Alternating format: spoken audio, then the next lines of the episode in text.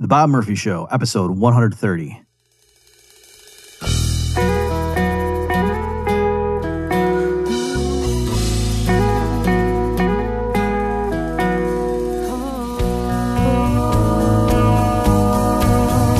There's a tidal wave coming.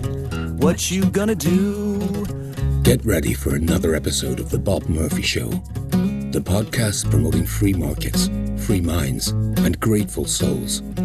It's your source for commentary and interviews conducted by a Christian and economist. Now, here's your host, Bob Murphy.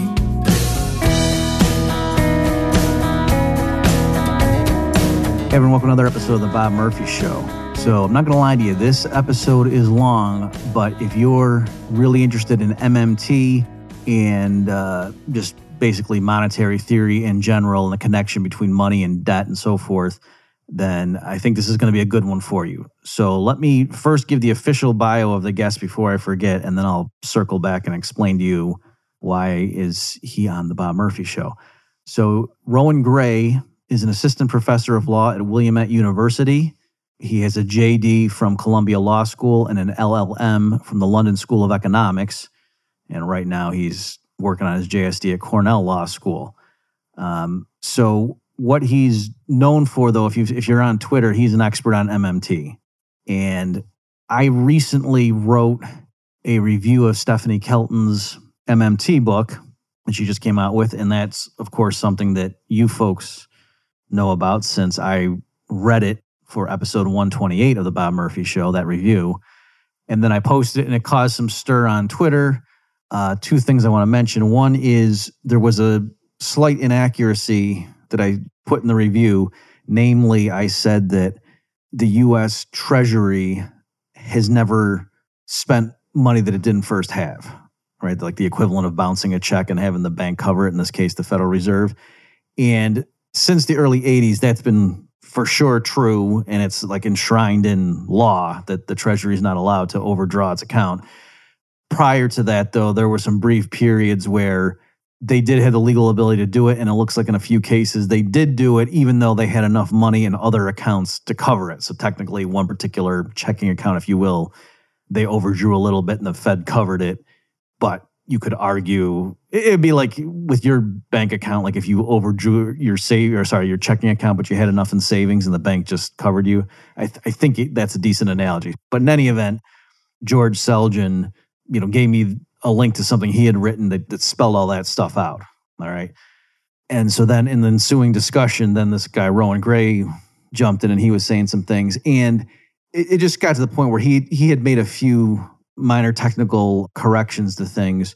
And so I thought, you know, why don't I bring this guy on? So he's uh, just to warn you, he's total MMT, and his worldview is 100 and let's say 75 degrees different from mine. But I think it's it'll it'll shed light on, and if you haven't thought through some of these issues deeply, it'll it'll be really illuminating. Okay, so again, the point is not that I think you're going to end up being persuaded by him. I, I hope you're not, because he's pro MMT, and I think MMT is very dangerous. But I think it, it's a useful discussion. Depending on the reaction from you folks, I, I might do like a follow up episode the way I did with Warren Mosler, where we you know we had a friendly conversation, and then people said, okay, why don't you do a follow up where you analyze stuff? I might do that with this one, uh, depending on what the reaction is going to be. So one of the things though that Rohan corrected me on, which I didn't realize, so I had always thought that the modern in MMT, so it's modern monetary theory, since its proponents spend a lot of time saying, hey, we got to stop thinking of the government like a household or a corporation where they have to balance their budget and they got to get revenue before they spend it. No, no, no. Ever since leaving the gold standard, today's governments, or at least you know the major ones, they they issue fiat currency and they they're unconstrained by that. It's just a matter of be careful about price inflation. Because that's how the conversation usually went, I had just assumed that the first M, modern, meant this is how monetary theory works now that we're off gold. And that's not what the term means, right? So it comes from this quote from Keynes in the Treatise on Money, which came out in 1930. Page four says, the state, therefore, comes in first of all as the authority of law, which enforces the payment of the thing which corresponds to the name or description in the contracts. But it comes in doubly when, in addition, it claims the right to determine and declare what thing corresponds to the name and to vary its declarations from time to time, when, that is to say, it claims the right to re edit the dictionary. This right is claimed by all modern states and has been so claimed for some 4,000 years at least. Okay, so again, that's Keynes talking about how the modern state acts like it has special powers with respect to money. And Keynes is saying this has been the case for some 4,000 years. Okay, so modern monetary theory, then, at least its advocates are telling me, what they mean by that is modern in the sense of the modern state. Okay, so it's really a state theory of money, and it's not so much that the gold standard per se is the thing making it modern or not. All right, so that was something that I hadn't encountered, and said, okay, why don't I have this guy on then? Let's let's really understand exactly the nuts and bolts of MMT. And the other reason I have him on is because he, when he was trying to argue with us, it's not worth spelling out right now in this intro, but a particular thing that George Selgin and I were saying about why we thought Kelton's description was misleading. The way the MMT people were trying to explain it, I, I was realizing, okay, wow, they're coming at this thing from a completely different perspective. And Rohan linked me to a paper that he had written on this stuff, and it has just a whole fascinating history of fiscal and monetary policy and the regulations and so forth governing them in the United States going back to the founding. And so that's partly why I have him on. So in the beginning of this episode here, we don't talk about MMT. We're talking about just some stuff that you may not have realized about how like the Congress used to handle bond issue and things like that back in the day. All right. So it's I think you're going to learn a lot if you're willing to uh, absorb this stuff and you, you break it up. You know, you don't want to sit here and do it in two hours straight. So without further ado, here is my interview with Rohan Grey. Well, uh, Rohan, welcome to the Bob Murphy Show. Thanks for having me.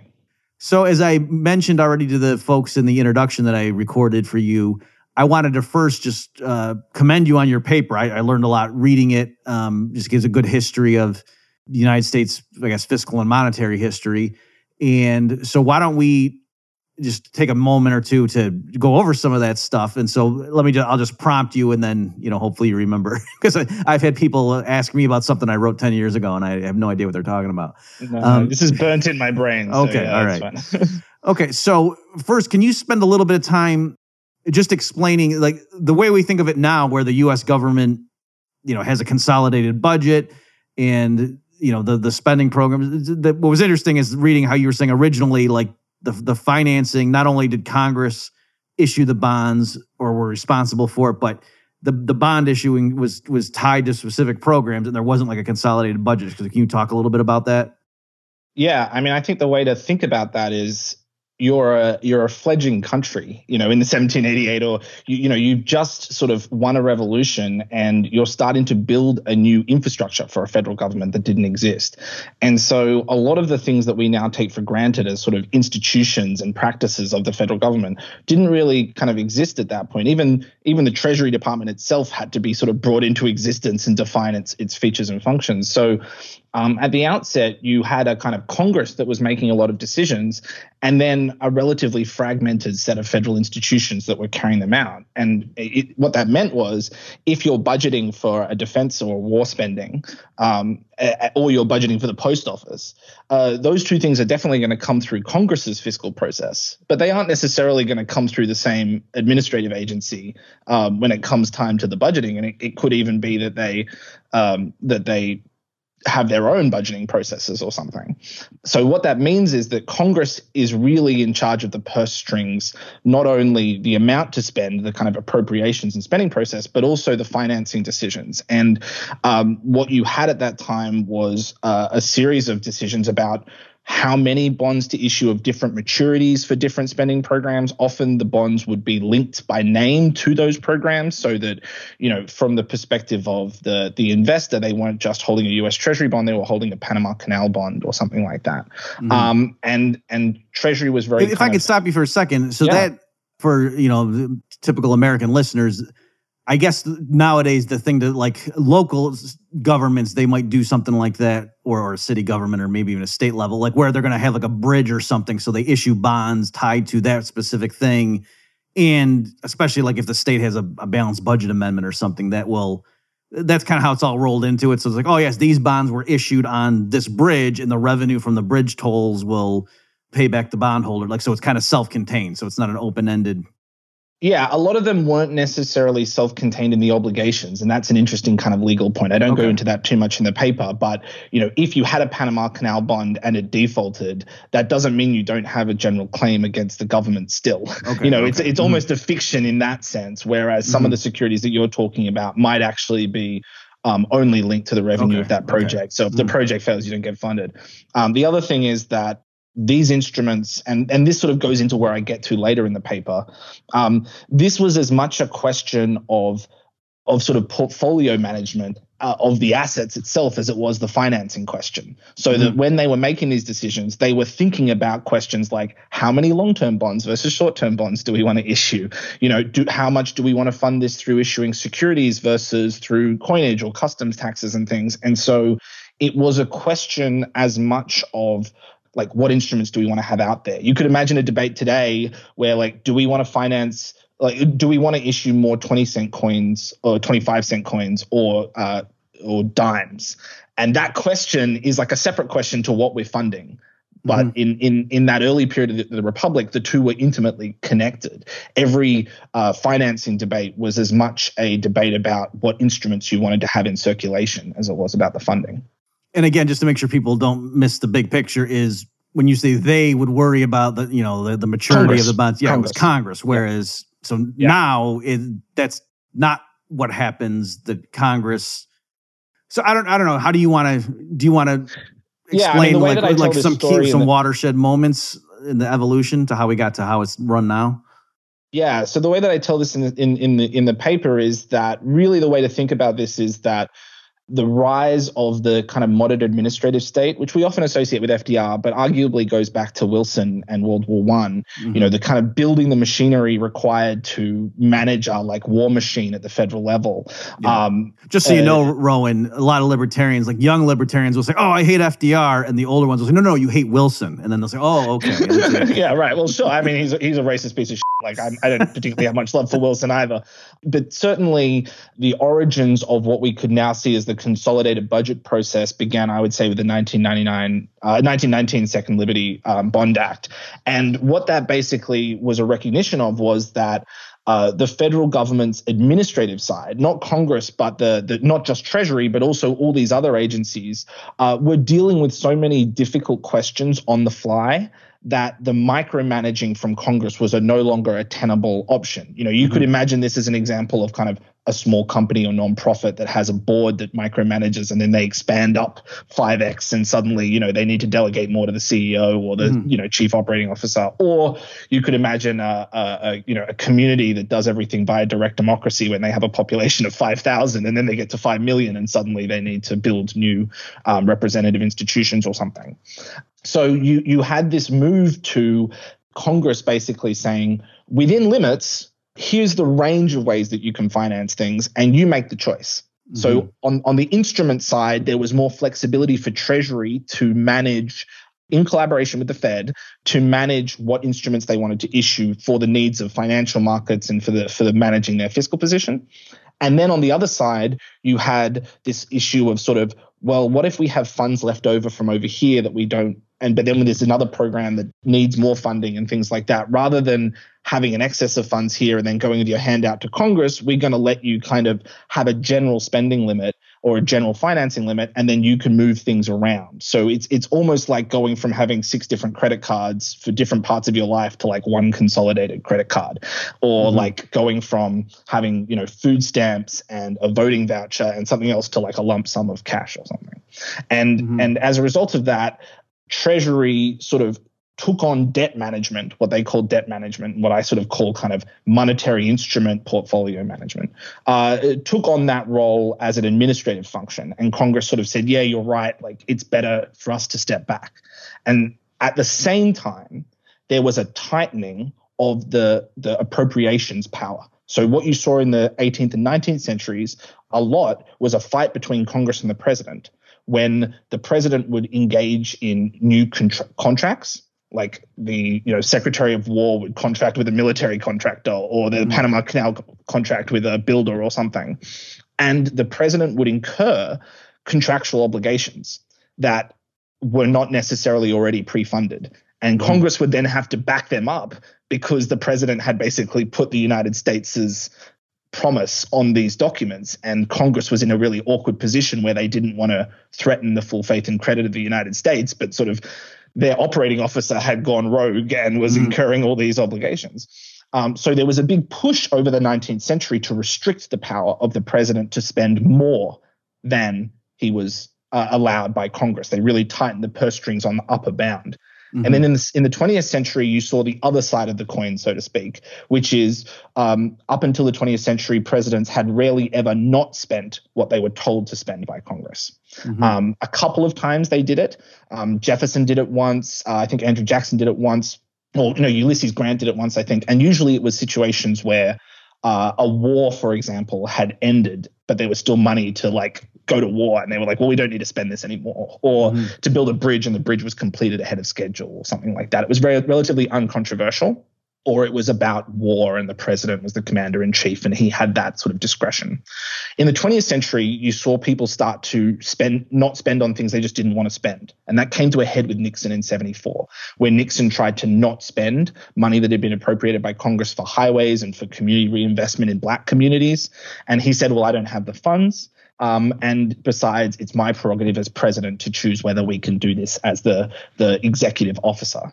And Congress threw the book at him and said, no, when we tell you to spend, you have to spend. They passed mm-hmm. what they call the Anti Impoundment Control Act.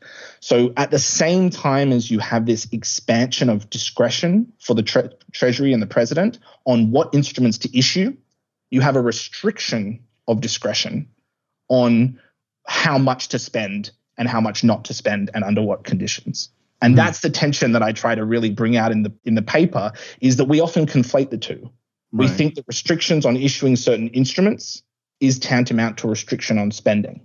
Whereas what the, those two histories show is that, in fact, Congress was extremely jealous and possessive of its spending powers, even as it was increasingly delegating its financing operational process uh, mm-hmm. to the executive branch. So okay, great. And so this is probably a good time to pivot and talk about the debt ceiling because you know most people remember. Oh yeah, every few years there's a crisis, and they.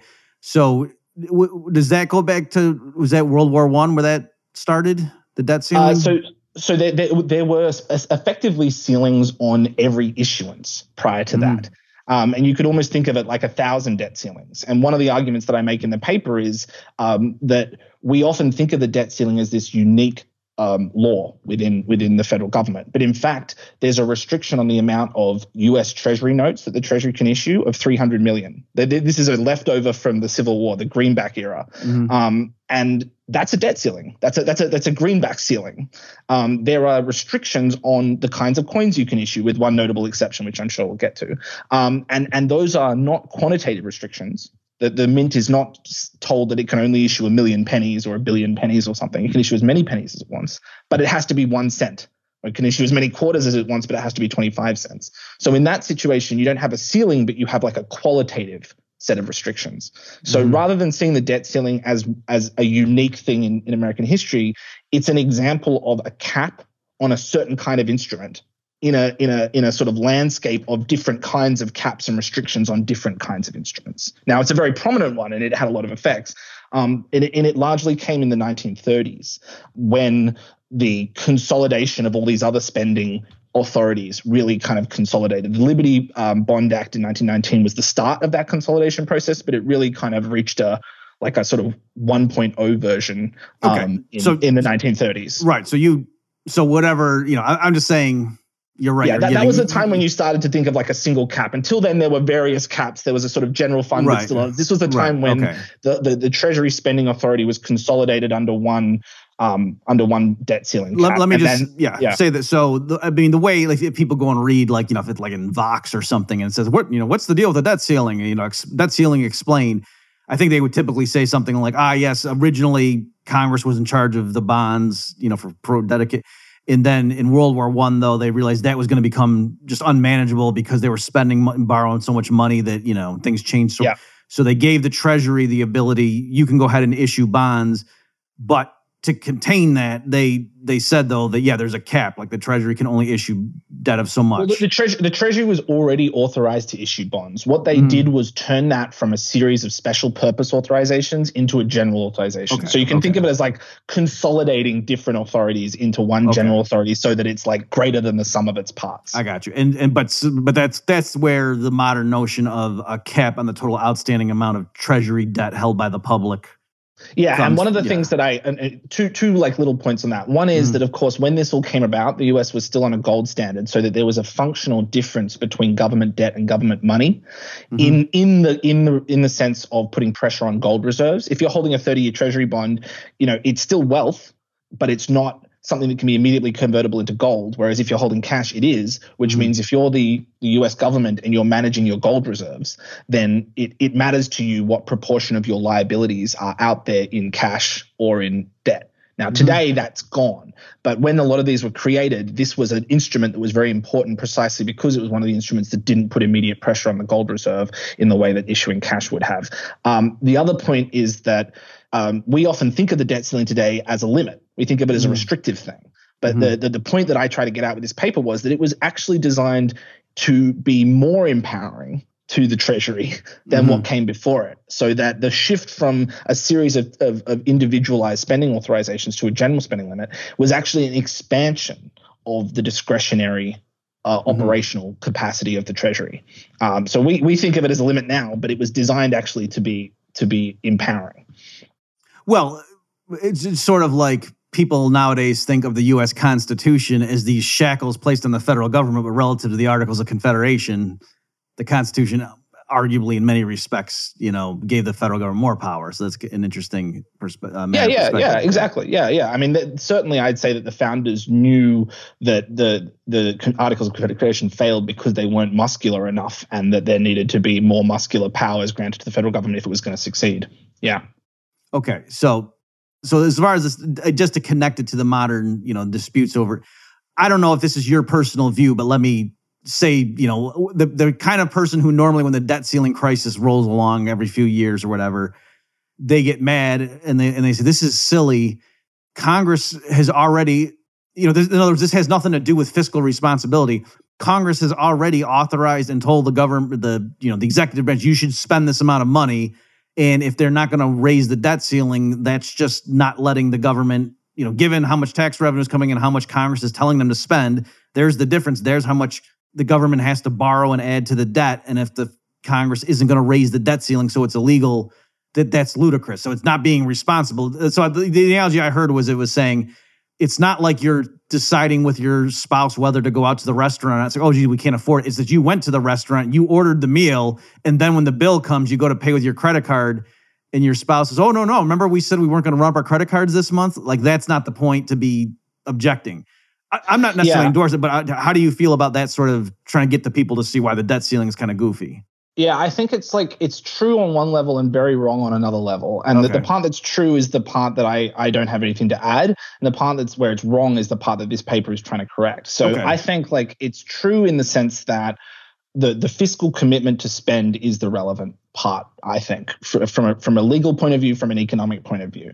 And there are people who think that the us should default on its debts or should be able to kind of go back on that and and i just disagree with them on that. But if that's where the disagreement is that's a sort of substantive difference about how the us should manage its finances. But but my view is once the spending has been appropriated and committed um, the the financing question is is very very far lower on that list. Where I think it's wrong is I think it plays right into the very problem that they're trying to solve. I think, and this is a sort of characteristic problem that I see of a lot of kind of people who consider themselves, you know, fiscally progressive or whatever, who, you know, aren't MMT people like me or whatever, um, is that they want to win an argument, but they want to win it with tools that have been proven to be losing tools.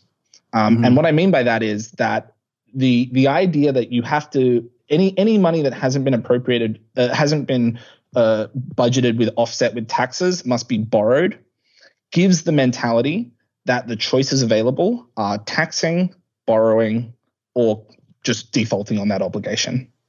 But that story ignores money itself. In that story there is mm-hmm. no money. There, there's only credit. There's only debt. Now you could you can make the case and mmt has made the case that all money is debt. All government money is debt but that's not how people are thinking of it in this context. They're thinking of debt as something different to money. And so what they're doing in this story is coming up with a narrative where the one most obvious function that the federal government actually does is not included in their framework, which is issuing the money itself. Now, mm-hmm. if there is always an option to finance the deficit or finance the spending commitments with another instrument, then the idea that the debt ceiling is a limit on being able to pay doesn't make any sense. Like imagine you go to the restaurant in your example and you you, you and your wife have agreed not to use your credit card, but you've got a, like a thousand dollars of cash in your pocket. Mm-hmm. Now, th- then it's irrelevant what's going on with your credit card, right? Maybe you and your wife need to have that conversation when you get home, but mm-hmm. th- the restaurant owner doesn't need to worry that you're not going to pay your bill. You don't need right. to worry that you're going to get arrested for not paying your bill. Um, the only debate that you're having is which instrument you want to use. Um, mm. And and so if you look at the debt ceiling as a restriction on any kind of financing, then it will sound like you've created a paradox for yourself. If you look at it as a restriction on one kind of instrument, but not a restriction on completing those spending, then there isn't a paradox. And I would argue the debt ceiling actually makes a lot more sense in its historical and operational context. You can look at the debt ceiling, you can look at that $300 million cap on notes, you can look at all the qualitative caps on coins, and you can say, oh, there's a logic here, there's a coherence here. These all work together, these all make sense as part of a broader um, administrative financing process. But if you're if you're looking at it from the government has to spend or tax or borrow, and they can't tax and they have to spend, and and then borrowing's the only thing. But if they can't borrow, then they're screwed. Then that story leads you to a seeming paradox. And you can say it's a stupid paradox and we should get rid of the debt ceiling. And the debt ceiling has been functionally suspended um, since about 2015 at the moment. Um, every mm couple of years it gets reauthorized, uh, gets mm-hmm. resuspended, mm and there's a little political debate about it. Um, mm It still does the, the rhetorical damage right. to the public. But um, it, it is stupid, and we can definitely do better ways of setting up the the relationship between issuing bonds and, and financing fiscal spending. And we've proposed central bank securities and things like that as a way to simplify that arrangement. But the, the basic point is that um, those people are making an argument that is already kind of lost the war to mm-hmm. win the battle. Right. They're already starting from such a bad framework that it, anybody who's opposed to this is going to be very happy to have the debate on those terms. Okay. And I think I think it's unconstructive, and it's why we're in this morass that we're in right now, is because mm-hmm. we haven't diagnosed the problem correctly. Okay, let me. You sort of poked fun at, I guess, fiscally conservative progressives or orthodox uh, progressives on fiscal issue. Let me make fun of the conservative budget hawks on the debt ceiling stuff. What I my point has always been that what's crazy is there's Republicans in Congress who will complain about the wild spending administration and, and they're like big they'll be for like a balanced budget amendment and that'll be one of their pet issues but they'll go ahead and raise the debt ceiling. And so my yeah. point is that if they're saying they don't want the government to borrow more money or saying if they just refuse to raise the debt ceiling going forward they would have to have a balanced budget. And so to me that well, proves so, that they're not again because they're not mmters so yeah, I'm I mean, saying within make, the framework they're saying. The argument, mm-hmm. Yeah, I, I, I, maybe this is a substantive point of disagreement. I would say that it's the point at which they, for example, authorize the military budget that they're, they're, they're demonstrating their hypocrisy. And like, I, I agree with you that as a sort of practical matter, that blowing up the budget process through stalling debt the negotiations has had the functional effect of forcing certain kinds of spending to be cut in sequesters mm. and things. Now, so in that sense, like if your goal is to just stick a spanner in the spending system, then you can use the debt ceiling as a political football to do that. I would say that the, that that most people that are doing that don't have a problem with the defense budget that they just authorized. You know right. what I mean? They, right. the, the point at which they're committing the spending, if it's spending that they like, they're happy to commit that spending. Now, you know, you and I can disagree whether tax mm cuts constitute spending or, you know, giving money back to people who should have been never taken away from the first place. But if you have a problem with deficits, and you're you know voting to increase the military, voting to cut taxes and things, you're showing that you're you're committed to deficit reduction only to the mm-hmm. extent mm that it doesn't require you to do any other policies you don't right. like. And I would argue that like that that congressional appropriations fight, that's where the ideology of the actual spending battle happens. And if you look at the debt ceiling stuff, yeah, people can use it as a sort of political logjam, but at a, at an operational level, I could sign uh, a, a no more debt pledge tomorrow and still be consistent as an MMT because I just say fund the whole thing by minting a coin. Right, right. Um, and and like I don't I don't think that's necessarily the way to go. Like I think if you're a country that doesn't have a developed securities market, there might not be much public purpose in creating one. But if you're the United States, maybe you do want a securities market or to perpetuate mm. the current one until you think of a better system. But that we don't need to do that by borrowing from the treasury. The, the central right. bank could issue those securities specifically as an investment asset, specifically for financial market purposes. Mm-hmm. And that could have absolutely nothing to do with the fiscal process. And that yeah. would make the kind of MMT point that, that bonds are not a funding tool, they are an interest rate management tool, they're an investment tool, etc. And that, you know, from from the Treasury's point of view, fine. You tell me I can't issue nickels, I'll issue quarters. You know, as long as they can issue some instrument to finance their spending, the debt ceiling is a red herring. Okay, so I totally get where you're going. So we will.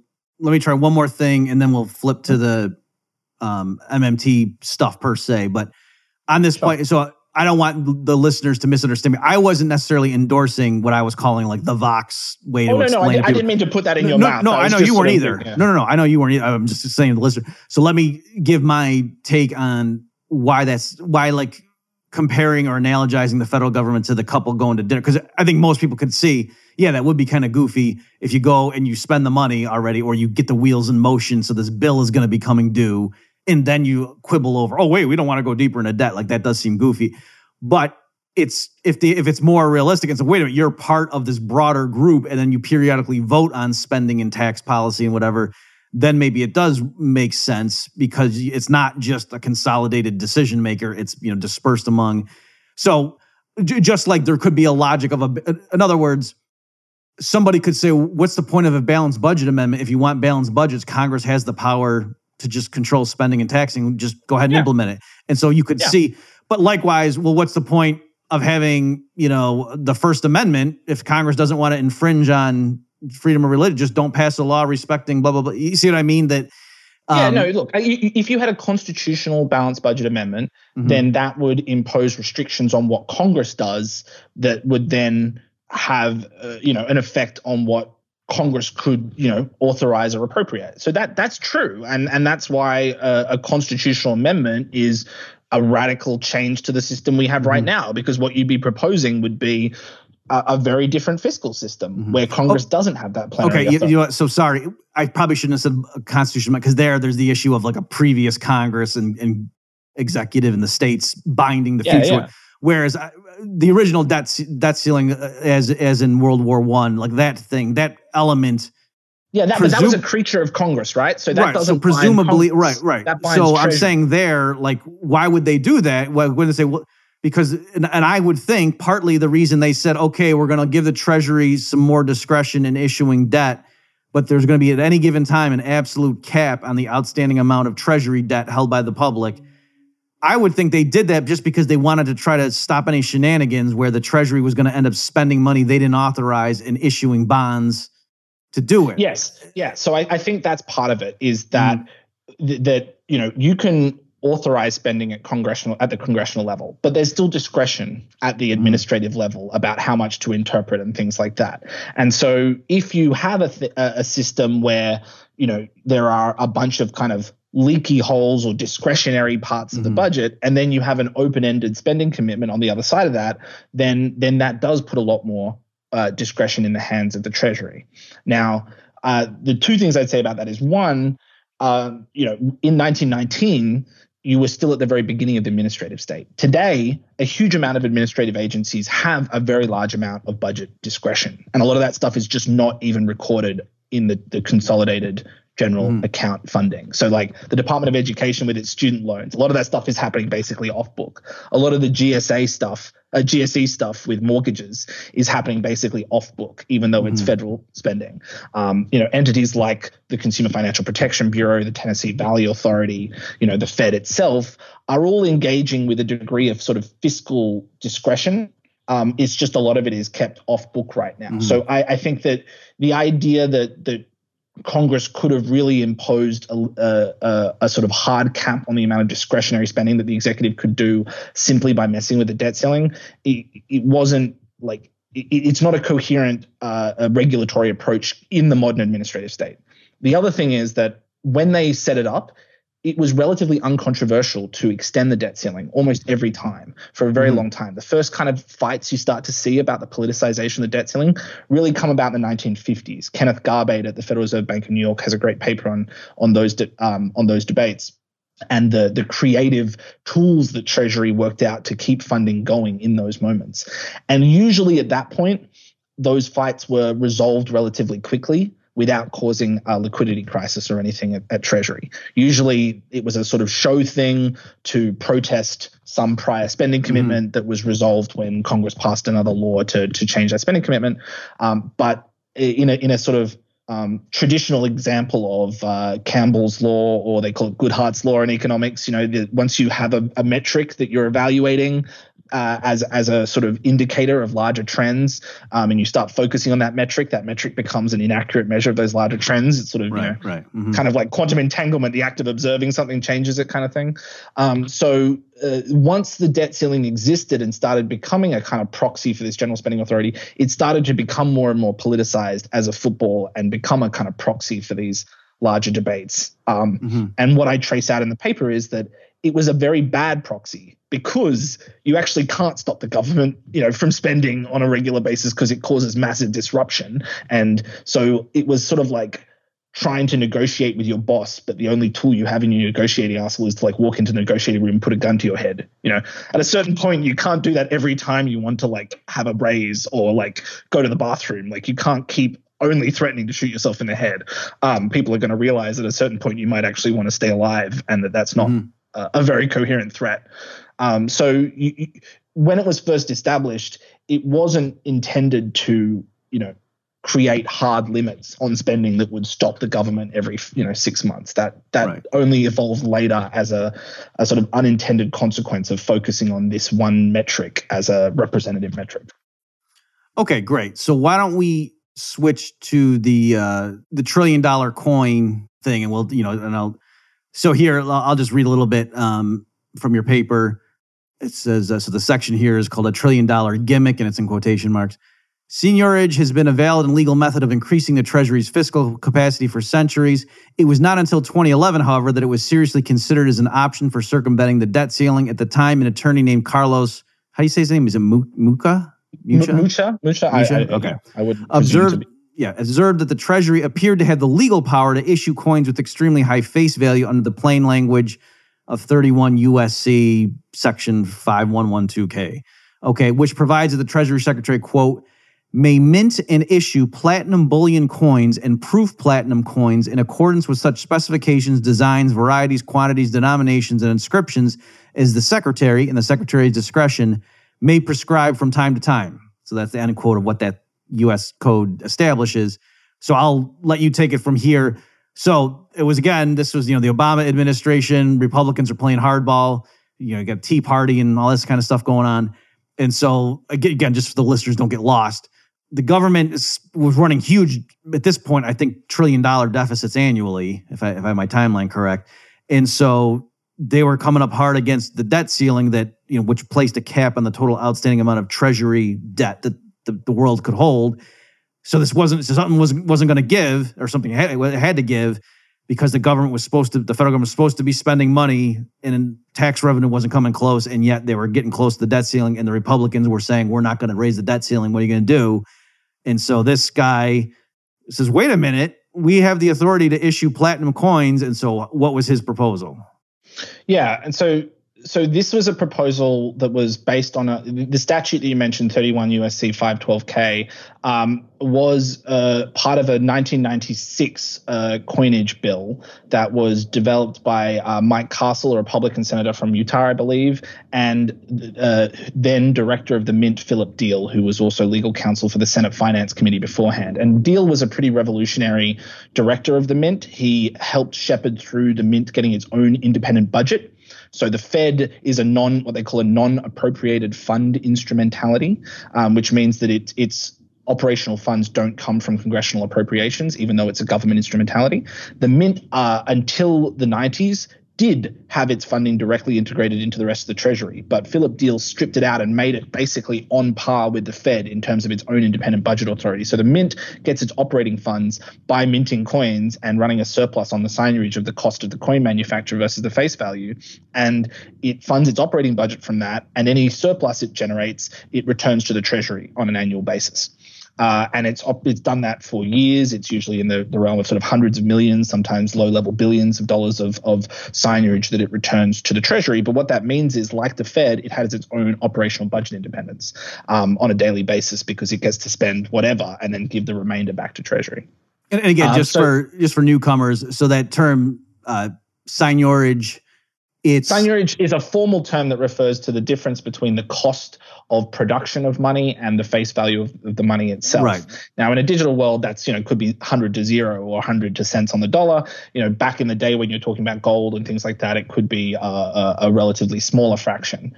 Um, uh, but but that that is sort of a it, it's a formal accounting way of recording that. You know, mm-hmm. one of the problems with it, I ha- I actually have. I don't like that term as the the way of understanding the federal government's money power because it relies on prices denominated in the same unit of account, um, which mm-hmm. is almost recursive. So you know, if if coin if copper coins, the copper to make the coins costs forty six dollars, and then you sell the coins for hundred dollars. Okay, you made a sign your profit fifty four dollars, but what is $46 well $46 was other dollars that you made and right, you could right. change those values etc so mm-hmm. it doesn't really give a full account of the financial power of the government it only gives an account of what can be measured in accounting terms okay but anyway. but, but at face value just for the superficial for, you know person who's new to this stuff the fact that they don't it doesn't take 25 cents worth of metal to make a quarter yes that's right that's the difference between bullion yeah. value of coins and and proof value yes. and even the coins that are called bullion coins in the coinage act actually are are, are nominal you can change the, the price um it's, okay. it's in the coinage act but yes the, the difference here is that um, is that the legal value of money lies in its nominal value of uh, clearing obligations. That's a kind of MMT chartalist point that, that a lot of the legal scholars agree with, which is that uh, and this has been sort of goes back to a case in the 16th century that uh, a lawyer at Cambridge named David Fox wrote a great article called "The Case of Mixed Moneys," um, confirming nominalism in the law of obligations. And up until that point, there was a big debate about uh, for example, if you had a contract that promised you, you know, payment in a certain amount of gold dollars, uh, and then prices changed in the economy, are you entitled to the real purchasing power of your contract, or you're only entitled to the nominal value of the dollars? And what the common law said was, no, you're entitled to the nominal value. Um, you know, in, in price changes are, are not something that the the the issuer of the currency is obligated to um, to honor you for. Which you know, mm-hmm. as a side, I have this debate with libertarians, and they say inflation is a tax, and you know, I understand what they're saying, but at a, at a technical level, it's not the case because the tax power as a power, a legal power, was very specifically designed in relation to you know um, democratic legitimacy and other things, um, or at least that's how it's justified today. And the the difference is when you hold dollars, the promise of a dollar bill is that you're only is is nominal it's not promising a fixed amount of purchasing power. So you might not like that your purchasing power changes, but as a mm-hmm. legal matter, if you're holding $100, you know, the entity that issued that is obligated to give you $100 worth of of legal value. They're not obligated mm. to give you the purchasing power equivalent. Okay, we'll, we will get to this that stuff. Yeah, yeah. But okay, as sorry. far as uh, the so to go back, to, yeah, to go back to Philip Diehl. So he really revolutionized the mint, and one of the things he did was put this this provision in, and the provision was originally intended to give the Treasury more flexibility to issue lower denomination platinum coins. There were hmm. collectors that said we want to we want to invest in platinum coins, um, but uh, but the, the ones you're selling are too expensive. So uh, this this bill gave the Treasury Secretary authority to issue platinum coins of whatever denomination for the specific purpose of generating seigniorage revenue that would then reduce the amount of the deficit that would have to otherwise be funded by other instruments like issuing treasury debt. So Mike mm-hmm. Castle was like a fiscal conservative who was like, this mm-hmm. reduces borrowing. That's great. Mm-hmm. Now, obviously, he was probably envisaging that at the scale of tens of millions, not tens of trillions. But mm-hmm. the way that the language of the statute was written was extremely clear. It, it, it, it is no, there's no ifs and buts. There's no kind of limits on mm. that. And one of the common kind of canons of statutory construction is that you don't start digging into the sort of metaphysical intent of the original drafter or even the whole Congress and things unless you need to. And and the plain language of laws um, stands on its own, even if circumstances change. You know, someone put a law in plain language in 1788 might not have intended it to be applied the way that it's applied in 2020, but their intent is not as relevant as what the plain language of the law says. They're not required to be perfect forecasters of the future. So this bill um, was pretty clear, and and and Mike uh, uh, Philip Diehl, the Mint director, in interviews afterwards said we knew what we were doing was unprecedented in the history of the Coinage Act. We knew that this was an authority that was more plenary and more discretionary than any other coinage authority that the Treasury had ever been granted. So mm-hmm. it wasn't it wasn't that they didn't realize how the plain language was written. It's just that they they weren't envisaging these debt ceiling crises and, and the potential need to use this other tool. Um, so the mint has the authority to to issue the coin. The coin would then be deposited at the Fed. The Fed well, let's we we yeah. glided over. It's what was the face value that this Carlos guy suggested? He suggested a trillion. I've heard people suggest a hundred trillion. You know, yeah. I, we proposed a series of trillion dollar coins just so that you can, you know, get past the psychological hurdle of only needing to issue one. If you can issue two, you can issue a third. Um, but it doesn't really matter. The point is that this is a, a sort of infinite nominal capacity. Okay, but but, that, but that's the point that this thing that clearly the the guy who wrote that legislation was picturing the Treasury get, issuing stuff for collectors who wanted to you know, add to their yeah, yeah no, coin no, collection. I, look, that, that is and undeniable. Then, yeah, yeah. No, no, no. I'm not saying whether it's right, but just so people understand the story. And then with this Carlos Mucha guy realizes, wait a minute, why don't we just issue a trillion dollar platinum coin? And that's yeah. And, and and one of the interesting things is that the underlying logic is the same. Right. The, the original right. idea was we'll issue these coins, we'll use the seigniorage value that avoids the need to issue more debt.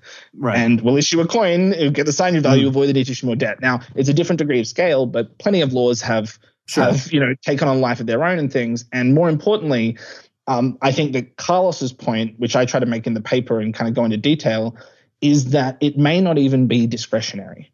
It may not even be a question of like it could. It may actually be a question of maybe the Treasury must. And I, mm-hmm. I, I provide the statutes in the paper, but if you look at the Coinage Act, it says the Treasury Secretary shall issue mm-hmm. coins in as many denominations and needs as to meet the needs of the United States. That's like at the top of the Coinage Act. Right. In the debt ceiling, eh, sorry, in the public debt statutes, it says the Treasury Secretary may issue these following instruments. Mm-hmm. So if you look at the way that the powers are set up right now, the Treasury Secretary is required to honor spending. It shall issue coins in, in needs to meet the needs of the United States and it may issue bonds. And the way that I have read those, and I think is a coherent reading of those, is that the Treasury Secretary on a daily basis has the discretion to finance its deficit or offset the spending of its deficit by issuing Treasury securities. Um, but in the event that it's not allowed to do that, it still has a funding source available to it that it is obligated to use to meet the needs of the United States. Mm-hmm. If it then faces a situation where the alternative is issue debt and break the debt ceiling, issue another instrument and keep your spending obligations, or not meet your spending obligations, it's an obvious no-brainer which one of those is the is the preferred choice. It's use the mm-hmm. legal tool at your disposal to meet your legal obligations. Mm-hmm. And and the Coinage Act is pretty clear that the Treasury not only can do that, but is actually required to. Um, mm-hmm. And if one of its obligations is to meet any debt that Congress has assumed, then it can't say, "Oh, I'm sorry, I'm out of money." Right. And then Congress says, "What about that power I gave you?" And Treasury Secretary says, "Oh, I don't feel like using that, so I think I'm just going to shut down the government." My argument is the Treasury Secretary doesn't actually have that discretion, and mm-hmm. if the Treasury Secretary or the President does exercise that discretion, it's it's lying and it's it's actually a power grab away from Congress. So when Obama said in 2010, you know, uh, or 2008 um, in a 60 Minutes interview, someone said, you know, when are we going to run out of money? And he said, we're out of money now. Mm-hmm. And in that debt ceiling debate, he, you know, I spoke to people in Treasury about this. They didn't want to consider the coin, not because they didn't think it would work or because they thought it'd be inflationary or anything like that. They didn't want it because they wanted the Republicans to fold. They wanted to win the political battle. And the only way they could win the political battle head on was if the Republicans were responsible for blowing up the economy. Mm-hmm. And so it, it needed to be that there was no other option because that was the only Right. way the Republicans would be on the hook for whatever happened afterwards. Timmy Geithner could say, I guess those social security checks aren't going to go out. I guess, you know, the Republicans don't want people to, to eat. And the effect of that was to put the burden on the Republicans to come to the negotiating table. Politically, maybe very smart. From a point of view of good fiscal design, what it did was gave the president the, the green light to lie and to put a gun to the head of the American economy and threaten to pull the trigger unless the Republicans came to the table. And I Mhm. think a president that lies about the options that they have available to them so that they can justify threatening unconstitutional behavior like a government shutdown, that's the abuse of treasury power. That's the like treasury run amok. You know, people say, well, imagine if the treasury could issue all these coins. It would be crazy. There'd be no discipline. To me, the lack of discipline is a president who can pretend to the public that he had to shut down the whole government just to win a political fight. So ju- this is funny because we're looking at this from such different perspectives. So to be clear on that point, when somebody says, "Wait a minute, Rohan, you're you're thinking the Treasury can issue trillion dollars," and, and by the way, mechanically, they would issue the coin. They wouldn't go spend it, you know, at No, they, they would issue the they coin. wouldn't put a trillion dollar coin on the Fed, counter at Joe's Diner. They'd go put it at the Fed, and the and Fed, the Fed would would credit. credit their account and the accounts would go out. Now, if Right, you had a digital currency system and by the treasury, treasury or something, you wouldn't need to do that. But yes, currently the Fed clears all electronic payments Yeah. on behalf of the Treasury as its fiscal agent. So, So, it would that's how, yeah, they could make it fungible and take a physical tr- trillion dollar coin and turn it into digital money that they could go spend. yeah, and, and, and it would it would the, the coin would be there as a legal asset on the Fed's balance sheet. So it would Yeah. it would it would equal each other out. I mean, I right. George Selgin has made some arguments about the interest on reserves point, which I've I've responded to elsewhere. But um, but but but basically, the idea here is this isn't the Treasury borrowing from the Federal Reserve. You know, this isn't the Treasury running an overdraft at Right. the Fed or Right. undermining Fed independence. This is the Treasury using its own legal money power, which has existed in parallel to the Fed since the since the mint in 1792 Mhm. um, and using that power to create money and simply using the, the Fed as a fiscal agent, not as a monetary agent. Right. So for the listeners out there who are hearing you say this and they're just their jaws are dropping. and what yeah, wouldn't that be crazy? Is your response to say, well, no, they still can't just issue 60 of these things and go spend 60 trillion dollars that Congress hasn't first authorized. They, Yeah, of course. That's exactly right. They can't spend anything that Congress hasn't authorized. And that's the other story that I was telling in my paper is that Mm. every time the president tried to spend more than they were authorized in the 19th century, they got slapped down. And then Right. we eventually had uh, uh, an act. Um, uh, oh, my mind is blanking. It's not the Anti-Impoundment Act. It's the anti. uh, Anyway, there's a there's a there's a name for the 19th century where um, basically uh, you, you can't spend more than you've you've had appropriated. So yeah, the Treasury wouldn't go out of control on spending on this. Um, and of course, the other thing, which is maybe also a thing your listeners sort of don't agree with me or, or haven't grappled yet, is that is that from from a kind of inflationary point of view, there's no difference. Um, now, as I mentioned before, under a gold standard regime, there could have been a different effect on your gold reserve liquidity pressures, right? You know, if if you if you were used to issuing 30 year bonds and then suddenly you started financing the deficit in say 1920, you know, Mhm. by issuing coins, then then those dollars would be convertible into gold on demand. And that would have potentially had a different effect on the gold reserves of the United States. Now, once you suspend gold convertibility, that that goes away. And and the only difference between holding hundred dollars of a coin asset and hundred dollars of government securities, from the Fed's point of view, uh, is the interest rate you're paying on them. Um, and okay, yeah, why don't we you know, yeah, when, when interest rates are zero, they're functionally the same. Okay, yeah. So why don't we go ahead and go down that train of thought because it's. I think I might disagree with you. Well, let me just be sure.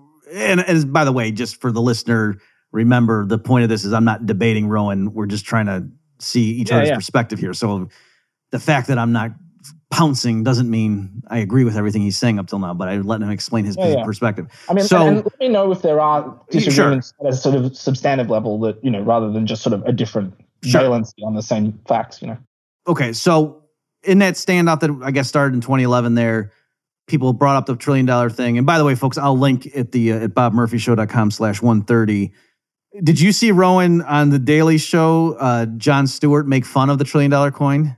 Yeah, I mean, and this this is such a great example of the stuff that I talk about in the later part of the paper of the sort of uh-huh. psycholo- the psychological benefits of the coin because it mm. it disrupts the way that people think. And you know, Jon Stewart loved to describe himself throughout his whole career. I'm sure you remember this as sort of like libertarian on some issues and liberal on some issues, and like often mm. the libertarian stuff was like drug legalization and fiscal conservatism. Those are like the two things that he was like willing to kind of put his mm. hand up for, and maybe like being anti-war. And like as a leftist, I'm pretty anti-war. I'm pretty pro-drug legalization. You know, the major one that I disagreed in was all the fiscal conservative stuff. And when the coin came around, he sort of said like, "Well, this is so ridiculous. If we're going to do this, why not issue a hundred quadrillion dollar coin?" And mm-hmm. like, it was so ridiculous that his head exploded. Um, but he's a clown, and he's also a clown that's not as smart as he thinks he is, um, and spent a lot of time sort of telling the world that all we needed to do was be reasonable and grown ups to each other, and the world will be better. And if you like look at the world right now, I think it's been a thorough repudiation of his sort of reasonableness as the cure to everything vision. Um, but he ended up having a fight with Paul Krugman about that issue. Oh, um, I know that was my favorite bit ever. So yeah, and like you know, I don't have much love for Paul Krugman, and you know, you've probably seen that. But in that situation, the idea that like Jon Stewart had like thought through this issue at all, it, it, wasn't sort of he saying, "Well, I've been reading Austrians and they say this," and Paul, are you wrong on this natural rate of interest question? It was just like this is silly, and I'm a reasonable person who understands sensible stuff, and therefore like this must be untrue um, which for someone that spent so long talking about reasonableness and expertise mm and stuff was quite funny that he just sort of reverted to this knee jerk, like, mm-hmm. nah, you know. Um, yeah. But the, the, the point of my paper is that, like, you know, Jon Stewart's a clown. His job is to make people laugh. Fine. But for a lot of people, that was actually a kind of brain explosion moment because it was mm-hmm. like, well, wait a second. This debate isn't about what we thought it was about. You know, it's right. not about we can run out of money. It's about all this other stuff and and it was a very uh, pedagogically clarifying moment. Mm-hmm. Like okay, so let me let me. So, but I just was asking you just because yeah, I'm gonna I'll link to that, folks, because it's I'm sure the people listening who like Jon Stewart, like when he defends Ron Paul, will also like when he makes fun of Krugman on the trillion dollar coin. Perhaps they shouldn't, but I think they will enjoy it. Um, so yeah. you said a minute ago, and I just want to tease this out. Something like inflationary pressures, by which you mean like on prices. Uh, would be the same either way. So so what so what happened in fact is they didn't, you know, the Republicans caved. They did raise the debt ceiling. And so rather than the uh, Treasury minting a trillion dollar coin and giving it to the Fed, da, da, da, instead what happened is they, they minted a trillion dollars of securities. Right. So the Treasury issued yeah a trillion dollars more in in outstanding federal debt. And is, is your point that ultimately the Fed through the secondary markets took that onto its balance sheet and created a, trillion extra dollars in base money? Uh, it's deeper than that. It's the okay. it's the government debt is base money. Um, and okay, and the, so yeah, so here's yeah, okay. That, so that's the distinction. So so that like think about it, mm-hmm. and, and this goes back to the point that I was making at the beginning about like there's a lot of different debt ceilings, right? Don't think about it as like money and debt. Think about it as there's different instruments, and those different instruments have different properties. Some instruments you can use at a vending machine. Some instruments mm-hmm. you can use to make a tr- you know hundred billion dollar transaction in the financial markets.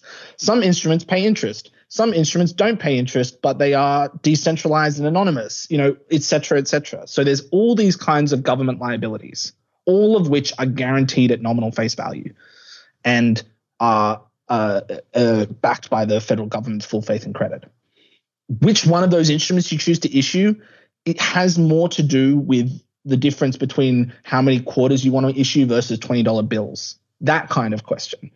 Nathan Tankus, my colleague, has started calling, you know, treasury debt large denomination money. And you can make an argument that the the fact that one pays interest and one doesn't pay interest is is the relevant distinguishing point.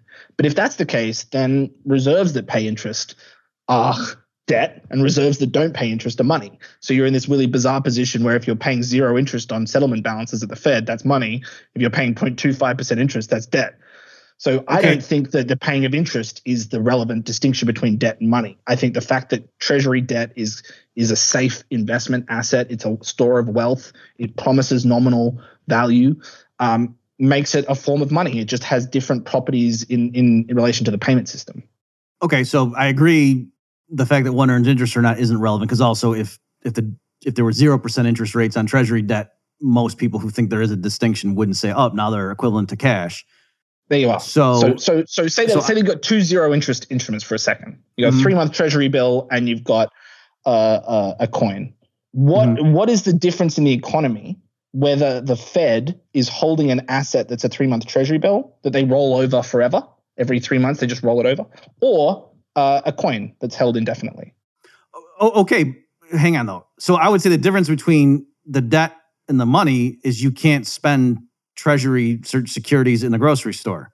So that's, the what- difference. So that's but that's where I said it's a payments system issue, right? You also can't spend a savings deposit in the grocery store, right?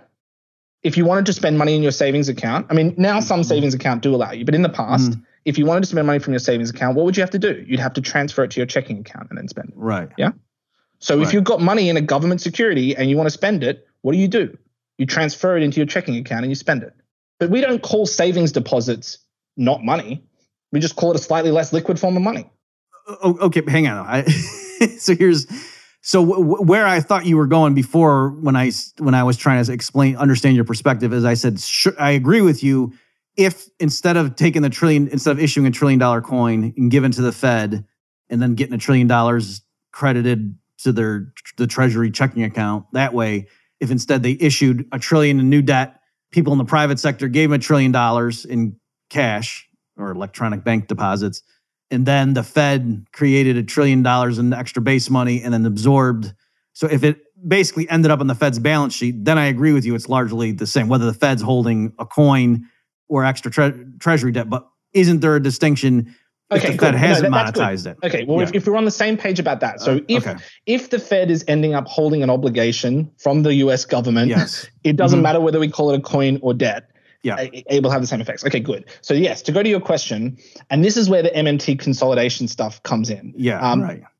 Because if you uh, the way that I would describe it, and and maybe this is where we disagree, so we can start there, is the the amount of treasury debt in circulation at any point in time is a decision made by the treasury and the Fed in conjunction, where the treasury has discretion ex ante and the Fed has discretion ex post. So Mhm. I would describe it what the treasury starts, the Fed finishes. And they often coordinate a fair bit, but not entirely and and my colleague Nathan Tankus has written about this as well. And what that means is if the if the Fed decides that they want more 30 year bonds in circulation than they currently exist, it's got sort of two options. One is to sell bonds that it owns. The other is to ask the Treasury to issue more bonds. Yeah. Mhm. So if the Treasury own, uh, only issued 30 year bonds, didn't issue anything else, and then the Fed, the, the day after the Treasury issued them, chose to replace half of them with cash. Yeah. Mhm. My argument is that's exactly the same as if the Treasury issued only cash and then the Fed the next day re- replaced half of them with bonds. Right. Because, because so it doesn't really matter what instruments the Treasury issues to finance its spending. What matters is the instruments that the Fed chooses to let remain in circulation at the end of the process. Does that make sense? Do you, I don't know if you agree with that, but my argument, my point is like from a monetary policy perspective, at any point in time, if the Fed wants there to be less reserves and more bonds, or more bonds and less reserves, it will just make that transaction. So the the question of how many bonds are in the economy is a question the Fed is always modulating at any point in time. Sometimes it chooses to let it float because it likes the market signals as a, as a sort of data point, but it could choose tomorrow to set the long term curve, you know, like Japan is Mhm. doing. Or it could tell Treasury, hey, we don't need you to issue 30 year bonds anymore, just issue 10 year bonds. And then there would be no 30 year rate. Right. Or it could say issue 100 year bonds, and then suddenly a 100 year rate would come into existence that didn't exist beforehand.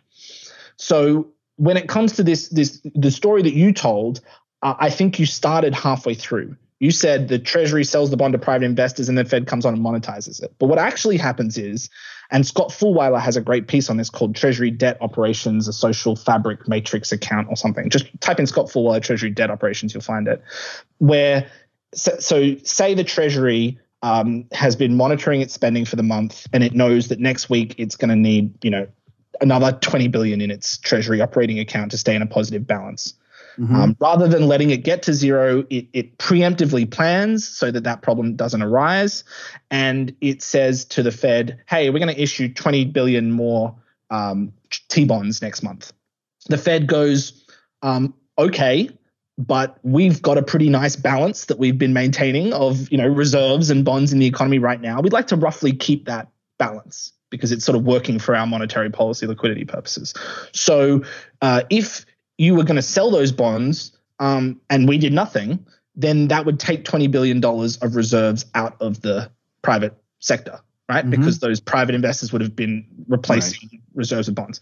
So what we're going to do is uh, an hour before the uh, the auction, we're going to buy up $20 billion of T bonds that are already in circulation so that a bunch of actors will now have $20 billion of reserves extra relative to our nice sort of baseline that we had beforehand.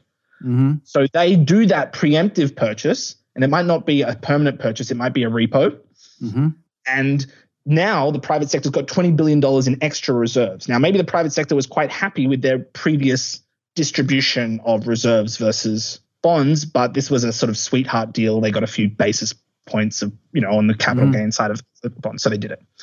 Now the, the auction comes around, they use that 20, 20 billion that the Fed just pumped in, they buy the bonds, and now the Treasury's got that 20 billion, mm-hmm. right? So now functionally, if you stop the clock at this moment, the Fed's bought $20 billion worth of bonds. The private sector is left back in the position that it was at the beginning with a little bit of sweet, you know, profits along the way for participating in, in all the steps. Mm-hmm. And the Treasury's got $20 billion of new funds in its Treasury general account. Now, I would describe that as the Fed monetizing that debt through the back door. Now, it's used the primary dealers to do it, but it provided the funds that the primary dealers then used to purchase. Right. Yeah. And I have no problem with any okay. of that. Okay, yeah. good. So now the last part of that story is now the Treasury spends that money, right? Mm-hmm. The Treasury spends that money into the economy. Now there's 20 billion more in reserves on top of everything that existed before, right? Now the Fed goes, hey, maybe this is now skewed the balance from the way that we wanted it to be. So we're going to go back to that original deal that we did, that original repo, where we had bought up a bunch of bonds in exchange for the reserves so that the private actors could use the reserves to buy. Um, and we're going to unwind that. So that new $20, 20 billion of reserves is now going to be unwound and now the, the 20 billion of treasuries that we originally bought from the private sector is going to come back in. So if you look at the end of that story, now we're back to something where the private sector is the one holding more of the bonds, right? And the Fed has sort of unmonetized what it monetized in the middle of that process, right? The mm-hmm. Fed's back to holding less bonds, but also having less reserves. And so if you looked at that at the end of the process, you'd say, oh, well, the Treasury has lent to the, uh, the, the Treasury has borrowed from the private sector, and the private sector is holding a bunch of bonds right? That would be what you, if you just saw the end of that process, that's what it would look like. The Fed isn't involved. It hasn't monetized anything. Uh, it's just a bunch of private sector actors holding some bonds that it purchased from the Treasury.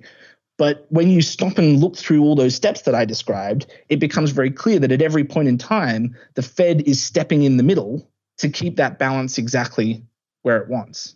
So our argument is it doesn't matter if you finance the deficit by issuing coins or issuing bonds as long as the Fed has the tools to keep the distribution between the two kinds of instruments on the mm-hmm. back end, it will do that. It doesn't matter how you set it up at the outset. Now, you know, you could say, well, what happens if the Treasury uh, only issues coins from now on, and then the Fed, you know, runs down its whole supply of Treasury securities and runs out of Treasury securities? What's it going to do? How's it going to, you know, keep sucking liquidity out? Well, one option is for the Fed to issue its own securities. I think that's a smarter option. It's cleaner, it's simpler, it gives the Fed the discretion over it. It doesn't need to constantly coordinate with the Treasury. Central bank mm-hmm. securities mm-hmm. would be just as safe as Treasury securities, if not safer. Um, and uh, the the other side of it is that uh, the, they could just arrange with the Treasury to have a separate facility that provides those bonds that has nothing to do with the budget process. And we had that in 2010, what they called the supplementary financing program, where the where the Fed said we need more bonds and the Treasury said, well, we don't need to issue more bonds. We, have already issued all the bonds we need for our deficit. Mm-hmm. the Fed said, but we need more bonds for financial market purposes. And they said, okay, we'll create a facility and we'll issue all these bonds just, just so that you have them in circulation. Yep. Hey, folks, let's take a pause from the discussion to mention why you should contribute to the Bob Murphy Show. I don't want to do ads. I think that would change the flavor of the podcast. And so I rely on support directly provided by you, the listener. And so I'm going to ask you if you like the show, the content I provide, and you haven't done so already, why don't you uh, give it a whirl? Go to bobmurphyshow.com slash contribute. And thanks for listening. By the way, let me ask: Are you? We are at the time, but I'm willing to sit here Yeah, I'm for happy to keep a while. going. Yeah. You're okay. Okay, great. So you just let me know when you got to go. Yeah, Okay. no, I'm, I'm here. let, let me so th- this is really interesting because it's i understand exactly what you're saying so i guess my concern is as an economist trying to teach the public how things work i'm Mm-hmm. concerned that when you say things like that they're going to get the wrong idea or so let me let me Yeah, try well, yeah, this. what idea? Yeah. let me let me first say two things and then if you're okay with it then i'll say why i i prefer teaching it the one way or the other and and again not that one's right or wrong but just i'm explaining why I wouldn't want to explain things the way you did, even though you're right. I don't think there's anything wrong in what you just said. All right, so let's get a situation that right now we start with the balanced budget. Now the federal government wants to spend an extra trillion dollars. One option is they mint a platinum coin with face value of a trillion. They go put it on deposit with the Fed. The Fed gives the mint a trillion dollars. You know, they pay their little bill, you know, however much platinum they bought. And so the, the balance gets remitted to the treasury. It's basically got an extra trillion dollars now to spend. And there's everybody, I think, gets how that's inflationary in the conventional sense that it's like they created an extra trillion dollars of new spending into the economy. Just to be clear, you're using inflationary in the Austrian sense of just an increase in the money supply, not necessarily an increase in prices. Right. B- b- Yeah. But then to the extent that an extra trillion dollars in the hands of the public would tend to push up prices, you know, so Yeah, but if- Monetary if, if, I inflation- agree, if I don't agree Yeah. with that, then then this definition is only about, at a formal sense, you're not actually saying Right. there's inflation that we can measure and prove. You're saying that there's, there's definitional inflation because the money supply is increasing. yes, there's an extra yeah, for for people who are worried about inflationary pressures, they get why, wait a minute, oh, that gives me the heebie jeebies if they if they did that. Um. Well, Well, okay. where I'm Yeah, going okay, though sorry, is you finish. You finish. whatever the inflationary pressure, maybe you're going to say they're mute or whatever, but whatever the just say- I would inflationary just say pressures it's- are. I would say the yeah. inflationary pressure comes from the spending, not from the financing tool. So I would say that, that there, might be inflation, inflationary pressure from a trillion dollars of spending, but that it, it, it wouldn't be dependent on whether that spending was financed by issuing a bond or issuing a coin. But maybe that's where we disagree. So I'll right, that's where we're coming. Yeah, so this is this is good. Okay, so but that process where they take a, a little chunk of metal, write a trillion dollars on it, give it to the Fed. Now there's electronically a trillion dollars more, and spending is a trillion dollars higher than it otherwise would be, and there's nothing. There's no mechanism by which a trillion is going to get sucked out of the economy and go back to the Fed because of that, or the the Treasury, right? This is this is a new. So we're just talking about a deficit. We're just talking about a Yes. deficit. Yep. Okay. So people can see how that would put pressure on prices. That that whole all those actions put together tends to raise prices. Or at least make them I, higher I, than I, mean, otherwise I, I don't agree with that, but if that's where you're going, let's start with that assumption. I, I don't agree with that. Yeah. No, well, And no, that- but I mean, my scenario does involve a, a trillion dollar deficit that otherwise wouldn't have happened. I know, I know, but I'm saying like from a from a basic kind of Keynesian logic, which I'm sure you don't agree with, but if if that spending generates production that otherwise wouldn't have occurred, then there's no inherent reason why more spending necessarily doesn't translate to increased productive output rather than inflation. Um, you, you, might you might have a political or ideological theory that says all government spending is per se inefficient, therefore it has to be, which I disagree with. But but the idea that like you could spend more, that spending could generate new production, and the end result would be no no change to price levels or the value of currency, but just increased output. Oh, okay, but a second ago you said government spending is inflationary. No, no, no, no, no. I, I was I was just trying to understand your point because I don't agree that it's inflation. I think this is a basic Keynesian point, but I but Okay, I all right, understand that some okay. Austrians some Austrians say that any increase of the money supply is per se inflationary because you're inflating the value of existing currency assets, and that even if it doesn't translate into price increases, Okay. in the absence of that, you might have seen price decreases, so it's an effective price increase. Right, cetera. I was just me- trying yeah. to sort of yeah. Gotcha. Okay. Here I'm trying to zoom in on the the thing you said a minute ago when you repeated that financing an extra trillion in deficit spending, or, or sorry, an extra trillion in spending, either by issuing extra debt or by minting a trillion dollar coin, has the same effect for people who are Yeah, worried about yeah, inflation. it has the same inflationary effect. It doesn't mean that inflationary Yes. effect is positive. It's uh, just that Right, it's not right. contingent on whether Right, it's a coin or That's what I'm trying to isolate. So whether Okay, whatever sorry. we think of as the inflationary effect, and you're right, whether you're Keynesian or Austrian or MMT, what the inflationary effect is. Yeah, a, a trillion could be way too Yeah. small depending on circumstances. Sure, in my view. right. Yeah. Okay. But whatever it is, we all can think through scenario A where they do it by issuing a trillion dollar coin. Okay. In scenario B, if they do it, um, the the federal government, the Treasury issues a trillion dollars in, in new bonds, and so if the Fed sits on the sidelines, I would say that extra spending doesn't have the same inflationary pressure, and again, I mean price inflationary pressure, because there's not any new money per se. It's just the private sector handed over a trillion dollars in cash. You know, think of it intuitively. They got a trillion dollars worth of bonds. Then the Treasury took that cash and spent it. And so it's not that there's more money in, whereas relative to scenario A, th- there's there there's definitely more Well, do, cash. do you agree that there's more assets? Like like all the all the bondholders still have a trillion dollars worth of assets on their balance sheet, right? Right. And now all the recipients of that spending now have a trillion dollars of dollars in their accounts, right? Right. So at the end of that process, all the all the bond investors are still whole. They haven't got any less wealthy. They're not taking any less trips to Aspen. They're not buying any less Maseratis. They're not doing, you know, any or, or pension funds are not sort of giving out less in pensions, right? Everybody who was invested in bonds is still made whole on their wealth. And now there's another trillion dollars of assets that other individuals own. See, see, no, I I don't agree with that. Like in general, when people save, they do have to cut back. So, be, be, and again, because you can't go spend the bonds at the grocery store or whatever. But but but so okay, say you're an investor with a billion Mhm. dollars. How much of that billion are you spending at the grocery store, and how much are you investing in financial assets for the point of earning a yield?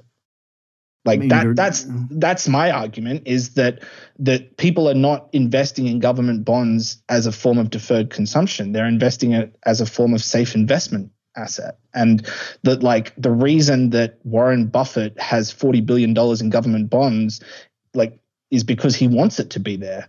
And if he decided he wanted to go buy $40 billion worth of milk, he would just do that. But the reason he's not buying $40 billion of milk is not because he's somehow forced to not spend that money because it's locked up in bonds. That's not true at all. He's not spending that money because he doesn't want to.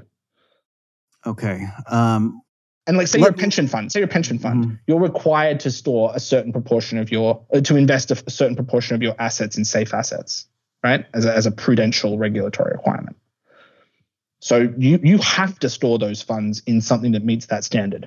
If government bonds are the best thing that meets that standard and earns the best yield, you do that. But like, you're a pension fund, you're not buying milk, you're investing. r- right. So, uh, let, let me go ahead and finish the train of thought, and then we can Yeah, come sorry, back to I'm sorry, this. no, no, no. It's it's fine, and I and I do understand why you're bringing that up because again, we're we are looking at this. There's a, there's a pretty basic disconnect, and that's what I'm trying to isolate. So on that one, so the difference between scenario A and, and scenario A, there's an extra trillion dollars in cash in the economy. In scenario B, there's an extra trillion dollars in government debt in terms of assets, right? But the cash is the same. And so I would say what happens in scenario B is there's not people can't spend as much more because you can only spend cash. And so what would interest rates on the government debt would tend to be higher than in scenario A. Like to, to, on the margin, people making portfolio decisions to induce them to be willing to hold a greater volume of. In other words, there was equilibrium originally. Now there's an extra trillion dollars in government debt coming on the market. Well, but what if there's yield what if there's have to be already an higher. insatiable demand for that safe asset? Like what if what if the problem is an undersupply of safe investment assets? You don't need to induce them to hold higher. They want to hold more of them. You just haven't provided it up until now. It's it's tricky for me to argue. Like, I mean, no, I, I, asked it as a genuine question because my my understanding is most treasury bond auctions tend to be oversubscribed, even in countries where that rate is extremely low. I mean, Japan's holding thirty year bonds really low right now, and like it's it's not causing any less demand for them. And part of the part of the like the the idea of a safe asset is that you can't consider a stock investment an equal substitute. If you're a portfolio manager, you have a requirement of of making maintaining a risk profile of your investments where some fraction are safe. Stocks don't count as safe. You you you don't meet that legal requirement by comparing this interest earning asset versus this interest earning asset. It actually matters how safe the guarantee is. And, and as a result of that, there's a demand for treasury debt that's not simply related to its interest rate relative to other assets. It's related to its safety as an investment asset. But like the way I would describe that is the investors in that story might not have a marginal higher propensity to consume because that's not the point of why they invest in the treasury bonds. But the people who receive the new money will. So like the, the, the people who had a, had a billion dollars at the start of this story now have a billion dollars of assets. Okay, they weren't going to spend that on milk before. They're not going to spend that on milk now. Another bunch of people do have a new billion dollars, which they might spend on milk. Uh it's funny because I'm I was trying to like come back to something really basic and then figure out where our disagreement is, and no matter how far I push it, it's like I can't find a, a, part of common ground where it's it sounds like you're saying uh Well, okay, can I can I can I frame it maybe a different Yeah. way here? mhm. It, it, because because the other thing Well, is can, telling- actually, can, can I just let me just say one? Yeah, yeah, just sure. for the people at home, like the people are like, no, I get what you're saying, Bob. Where are you going with this? Let me just finish it for the sake of. Yeah, so where I was going to go is to the extent that people do think issuing more debt, and again, maybe if people want to think of a smaller country that isn't, you know, the issue of the world reserve currency, maybe that helps or something. But to the extent that people do think other things equal, pouring helicopter money in the economy tends to make prices higher, or issuing more bonds tends to make the interest rate on those bonds go up to induce investors to be willing to hold more in their portfolio relative to the original equilibrium.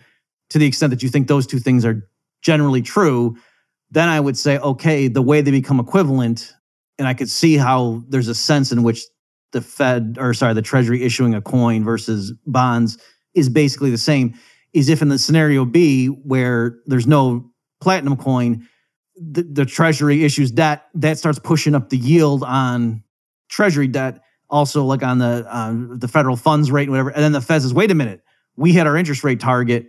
Now interest rates are going higher than we wanted. So for us to maintain our current stance of monetary policy, we are going to go buy more bonds and create more cash.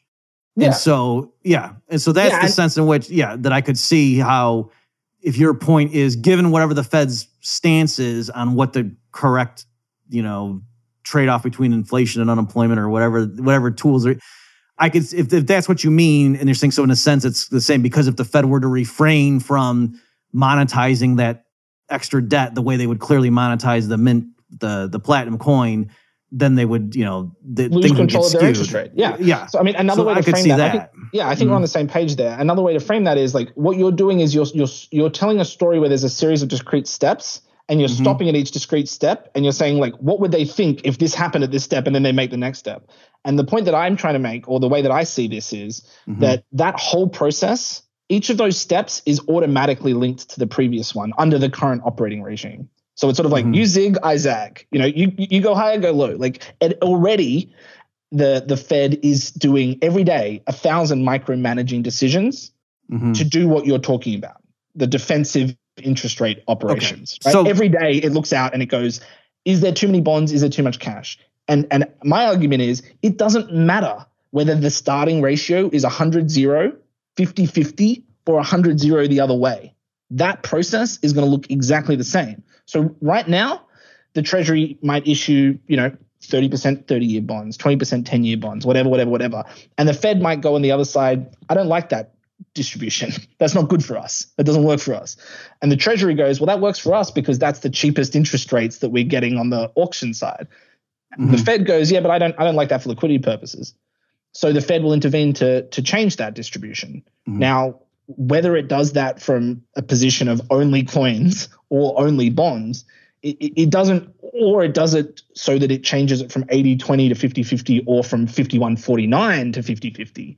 It's all functionally the same. So, like, you, your point that, like, if you stopped in the middle of this process and said, actually, I don't care about interest rates anymore, um, then then things might be different. But that's not the, that's not the regime we're in right now. The Right, regime right, we're in but- right now okay. is that the Fed is sets a policy rate and it determines the distribution of bonds and reserves. And because of that, it, what you're describing, it it will look at the out at the outset, uh, sorry, the end of the process, exactly the same as the current system.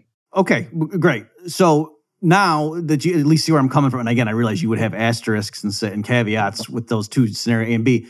The reason I w- I would want to be more careful and s- spell it out step by step. If somebody says, "Hey, Murphy, do you think the Fed or the Treasury, you know, issuing a trillion dollar coin or just issuing more bonds is the same?" and I would want to say, "Well, only if the Fed monetizes."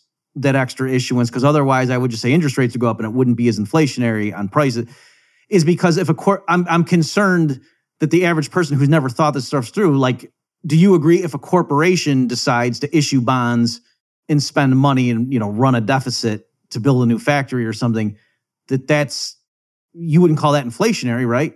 That's just a finance. You know, that's the No, no, corporation I, well, I, I would call that inflationary in the sense that it generates new demand. Yeah, of course. I mean, this is a huge part of the post Keynesian literature about endogenous money is that any spending can be a source of demand. So if if you and I go to a local bar and the bar gives us a bar tab rolling for six months, right? Mhm. and and then so you and I like run up a bunch of drinks there, but we have the money in our account. Well, that money is in two places at the same time for the duration of that bar tab. Right? Like I've still got that money in my account. I could go invest that in the stock market and earn 5% interest for the 6 months in that interim period. It's nice to have my money and nice not to have that, you know, have something I have Okay, to satisfy. so like when So- Zimbabwe has hyperinflation, are you first going to say, well, let's go see if it's because people ramp their bar tabs? I mean, you you laugh, right? I, I and I know that sounds ridiculous, but Uh-huh. if you look at most of the the the increase in, for example, financial asset prices around the world right now, most of it is driven by the activities of private financial institutions. And like, if I looked at the United States right now, or in 2008, and I said, Mhm. "Hey, there's a lot of new spending going on right now. Where's the majority of that spending coming from?" Well, a shit ton of it is coming from mortgage lending. And that is new money creation. Every time a bank makes a mortgage loan, it's new money creation.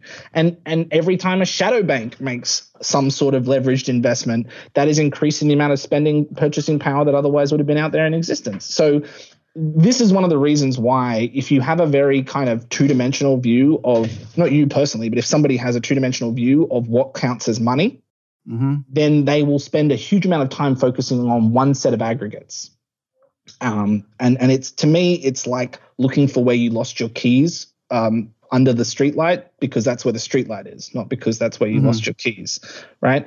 Like it's very hard to find a measure of all the different forms of quote unquote money that could be that could contribute to spending and inflation. That's why we have M0, M1, M2, M3, Right. M4.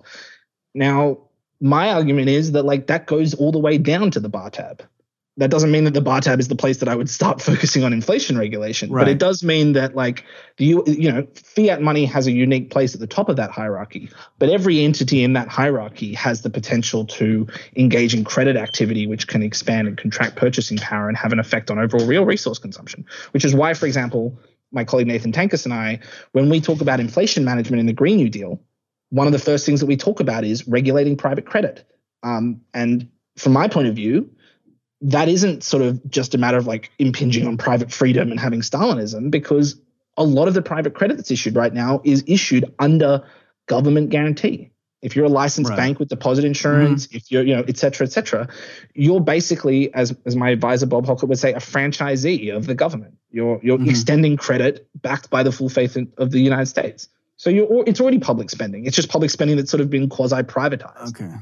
I don't know how much you know of my views, but that's one of the things where I'm actually for 100% reserve, or at least I'm very concerned about fractional reserve commercial banking because I do think it is true that in a sense they're creating money. I mean, it would be M1. Yeah, I mean, I, I don't think it's Um, about the reserve ratio, and I, I don't think I would limit it to commercial banks, even though they're a very obvious one, because it, it, it goes all the way down to the bar tab. But- right. yeah. So I, I'm just getting it. Yeah, yeah, that yeah, I, yeah. I do. I'm. I understand what you're talking about, and I'm not even. So, Well, so, so- anyway, so, yeah, but okay. but, but here's an Austrian example, right? You, if you if you were looking at a full resource question, you're an MMT, uh, not an Austrian, you're an MMT, you're looking at full resource usage. You want to build a new school, right? And you're concerned that you're going to start hitting concrete labor shortages, etc. In the same city, there is a casino that's applying for a loan to build a new casino, a casino developer, right? Well, if you're a regulator, now maybe you don't want to give them this power for political reasons. Put that aside for a second. If you're a regulator and you have the choice between approving the government spending or or approving the loan, then from a real resource point of view, there might be a genuine tension of which of those projects lay claim to those real resources. So if you're at a full employment, full resource barrier, and you want to engage in more public spending, one thing to look at is what are the sources of private spending and are that do they serve public purpose to the same degree? I might believe in some degree of private spending, but I might also think that we should have a mechanism for saying if our concern is inflation driven by real resources, that we should be able to make a triage decision at a public policy level between the next casino loan and the next public school we want to build. And until we have a language that can do that, that can say public spending is inflationary uh, if it if it uses up more real resources than are available, but so is every private credit decision, then then we have to have a very different framework for managing inflation that can't just be well MMT wants to give governments you know free reign. right, you want to give governments free reign and constrain private people. well, maybe I want to constrain both, right? Yeah. But, what, just I, laugh- what I- yeah, what I want yeah. is, yeah, no, I, get, you know, I get your point. What I want is a framework so that we Uh-huh. can make a decision about which one of those is best in any particular process. Because right now we just don't have a language for doing that. Right. Okay. So th- what's what's funny here? The reason I'm kind of caught flat-footed is I thought a big portion of the MMT worldview was everyone. You got to stop thinking of the federal government or at least a monetary sovereign like a household or a corporation. And so I was taking those as the bit. Now it sounds like you're saying no. Even a lot of this stuff that we think of as the privilege of a fiat issuing, fiat money issuing central government actually is also true of the corporation. So it's Well, I, I, wouldn't. I wouldn't say the same thing is true. You know, Hyman Minsky, I think, put it best. He said, anyone can create money. The challenge is to get it accepted. There are specific structural things unique to the government mhm. that make it very different from a, a corporation. But corporations can issue an instrument that has monetary properties. It's just that those monetary properties are not going to be necessarily as good as as the monetary properties of a government issued instrument. Now, from from a real resource usage, you know, purchasing power perspective, yeah, they they could certainly have a real effect. But it just depends on what dimension you're looking at, you know? Yeah. Well, I, I, so again, just to finish, so like ten minutes ago, I was trying to show the distinction and saying like GE issuing more bonds is not doesn't have the same inflationary potential as the Fed monetizing a coin, and I uh, and I was sure you were going to be fine, and then you were stuck. Like, well, no, because they're still issuing assets, and so you know who knows. Yeah, well, no, I mean, what what what is what is corporate leveraging? like, I mean, isn't that it- important? Yeah, no, I think it is important, but like, what is Right. corporate deleveraging? I mean, this is what we people saying in Japan. Japan, the government is trying to stimulate the economy, but there's high savings rate and low levels of corporate investment. You know, Richard Koo's whole balance sheet repair theory. You know, if if, if corporations are interested in stockpiling assets and not investing their funds, then that that is hmm. less stimulative than if they were investing those funds. And if they're investing those funds, it's the same process of creating financial assets and liabilities on both sides of the balance sheet. Like the point that I was making with treasury debt is when the government issues treasury debt, that's held as an asset on people's balance sheets. Now, your point that you can't go to the grocery store and pay with treasury debt is true, but you can't go to the grocery store and pay with a bunch of financial assets that still affect the wealth distribution in the world, and the wealth distribution affects spending decisions. So a billionaire doesn't need to be able to spend every one of his billion dollars at the grocery store. He only needs to be able to spend 50 million of it at the grocery store, and the rest can be invested in higher yielding assets. Oh, Oh, okay. So, but then and it's the it- same with the, same with so corporate why- debt. so why you're- is MMT corporate yeah. But again, it's it's the MMT worldview though that's saying there's this huge qualitative difference between there is. the There mon- is. so. But yet, every time I try to rely on that to make some basic little point over here, it's like you don't even want to give me that. No, no, no, no, no, no, no, bonds are the same thing as, as tr- Federal Reserve notes. What are you talking about, But, I, Bob? but I did. I didn't say that, Bob. Come on, let's let's be let's be accurate here. I didn't say that. right. Government bonds and and corporate bonds can both Uh-huh. expand the amount of purchasing power in the economy, and in that sense, have an equivalent effect on inflationary pressures driven by real resource constraints. That's what I said. They are not the same instrument at all. Corporate bonds are not safe. That's a huge difference. Corporate bonds don't have the guarantee of a liquid market where you can convert it back into cash. Now, if you had a savings account at, at, at your local commercial bank, you know that you can transfer that back into your deposit account at any point in time. If there's a risk that you can't do that, that's a very different kind of savings deposit, like we saw with money market funds. Right. So, so isn't that why? They're different. Again, I, I, I, except they are right. different. But, but isn't, isn't that why? no, no, no, no, no, no, no. But you asked me a specific question. You said those entities can't issue debt that would then have an effect on on spending and purchasing power. They can. Just because those savings deposits aren't safe doesn't Okay. mean they still don't increase purchasing power, They okay. right? Like, so Could they? just think Would they not have? Right. Would they not have? They would not have a, an effect remotely close to issuing Federal Reserve notes. No, no, no. okay no. with that? No, because you're talking about inflation, and, and I and I keep trying to point out that you, you can't understand those inflationary dynamics without understanding what the people are doing with those funds. If you created a bunch of Federal Reserve notes or Federal Reserve settlement balances or digital coins, and you gave them to a bunch of pensioners, and those pension funds sat in a savings account and weren't spent, then that could have very little effect on actual demand, right? Conversely, if you're a corporation and you take out a $60 billion loan uh, and you use those funds to, you know, invest in the new Tennessee River Dam or something, that could have a huge effect on real resources. Now, that company, when it does that, that debt asset is held as an asset in the private sector. And as long as it's, you know, so so the entity that gave the corporation those funds, like like with treasury debt, is still got an asset on their balance sheet. Now it's not as safe, right? If you're a pension fund manager, you can't slot that corporate bond into the same safety category as you can slot treasury debt. But from an inflation point of view, the corporation is left with a billion dollars extra to spend, and the person who lent the corporation the money has an asset that that you know risk adjusted is a billion dollars and a billion dollars less in cash yes, lent to the corporation. But, but, they didn't. But they don't. But again, the, the, whether whether that corporation was going to spend that billion dollars or invested in financial assets is a question that happens prior to this whole story.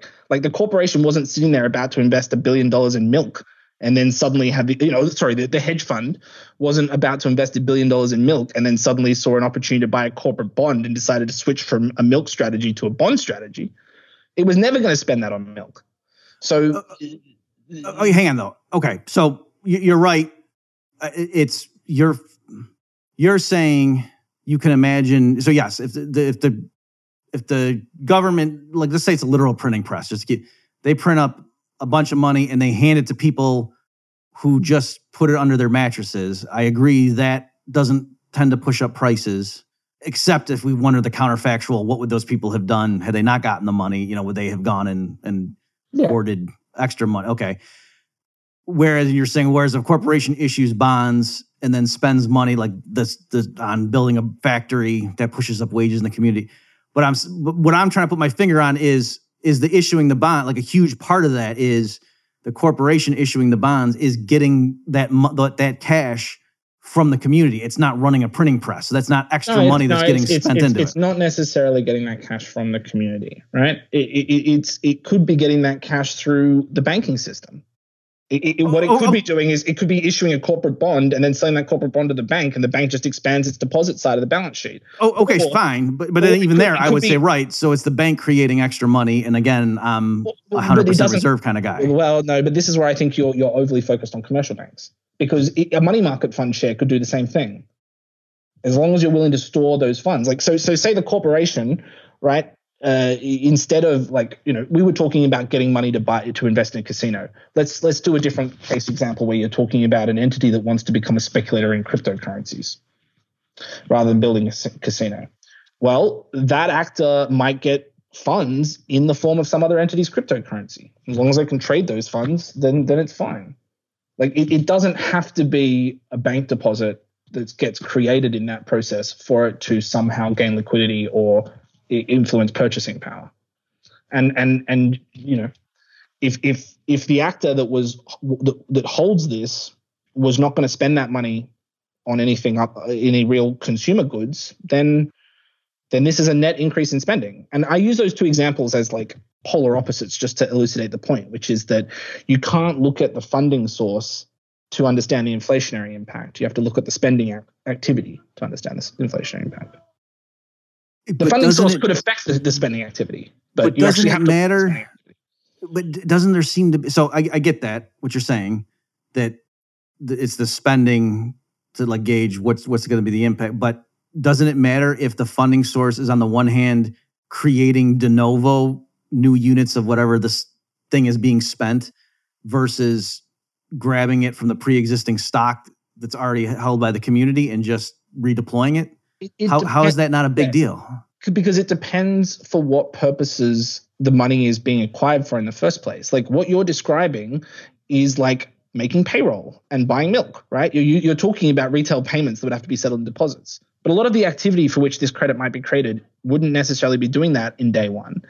And then the second the second point of that is that the way that the financial system works right now is liquidating non-liquid assets there's there's there's whole money markets designed for that exact purpose. So maybe what you do is you get a repo collateral loan, right? So rather than rather than getting someone else's cash forever, you get the cash temporarily by pledging the loan asset that you just purchased, and then you give the entity the cash, and then they spend the cash, and the cash, uh, you know, comes back around, or they get you know um, sales from as a result of the investment or something, and then they they repay the loan that way.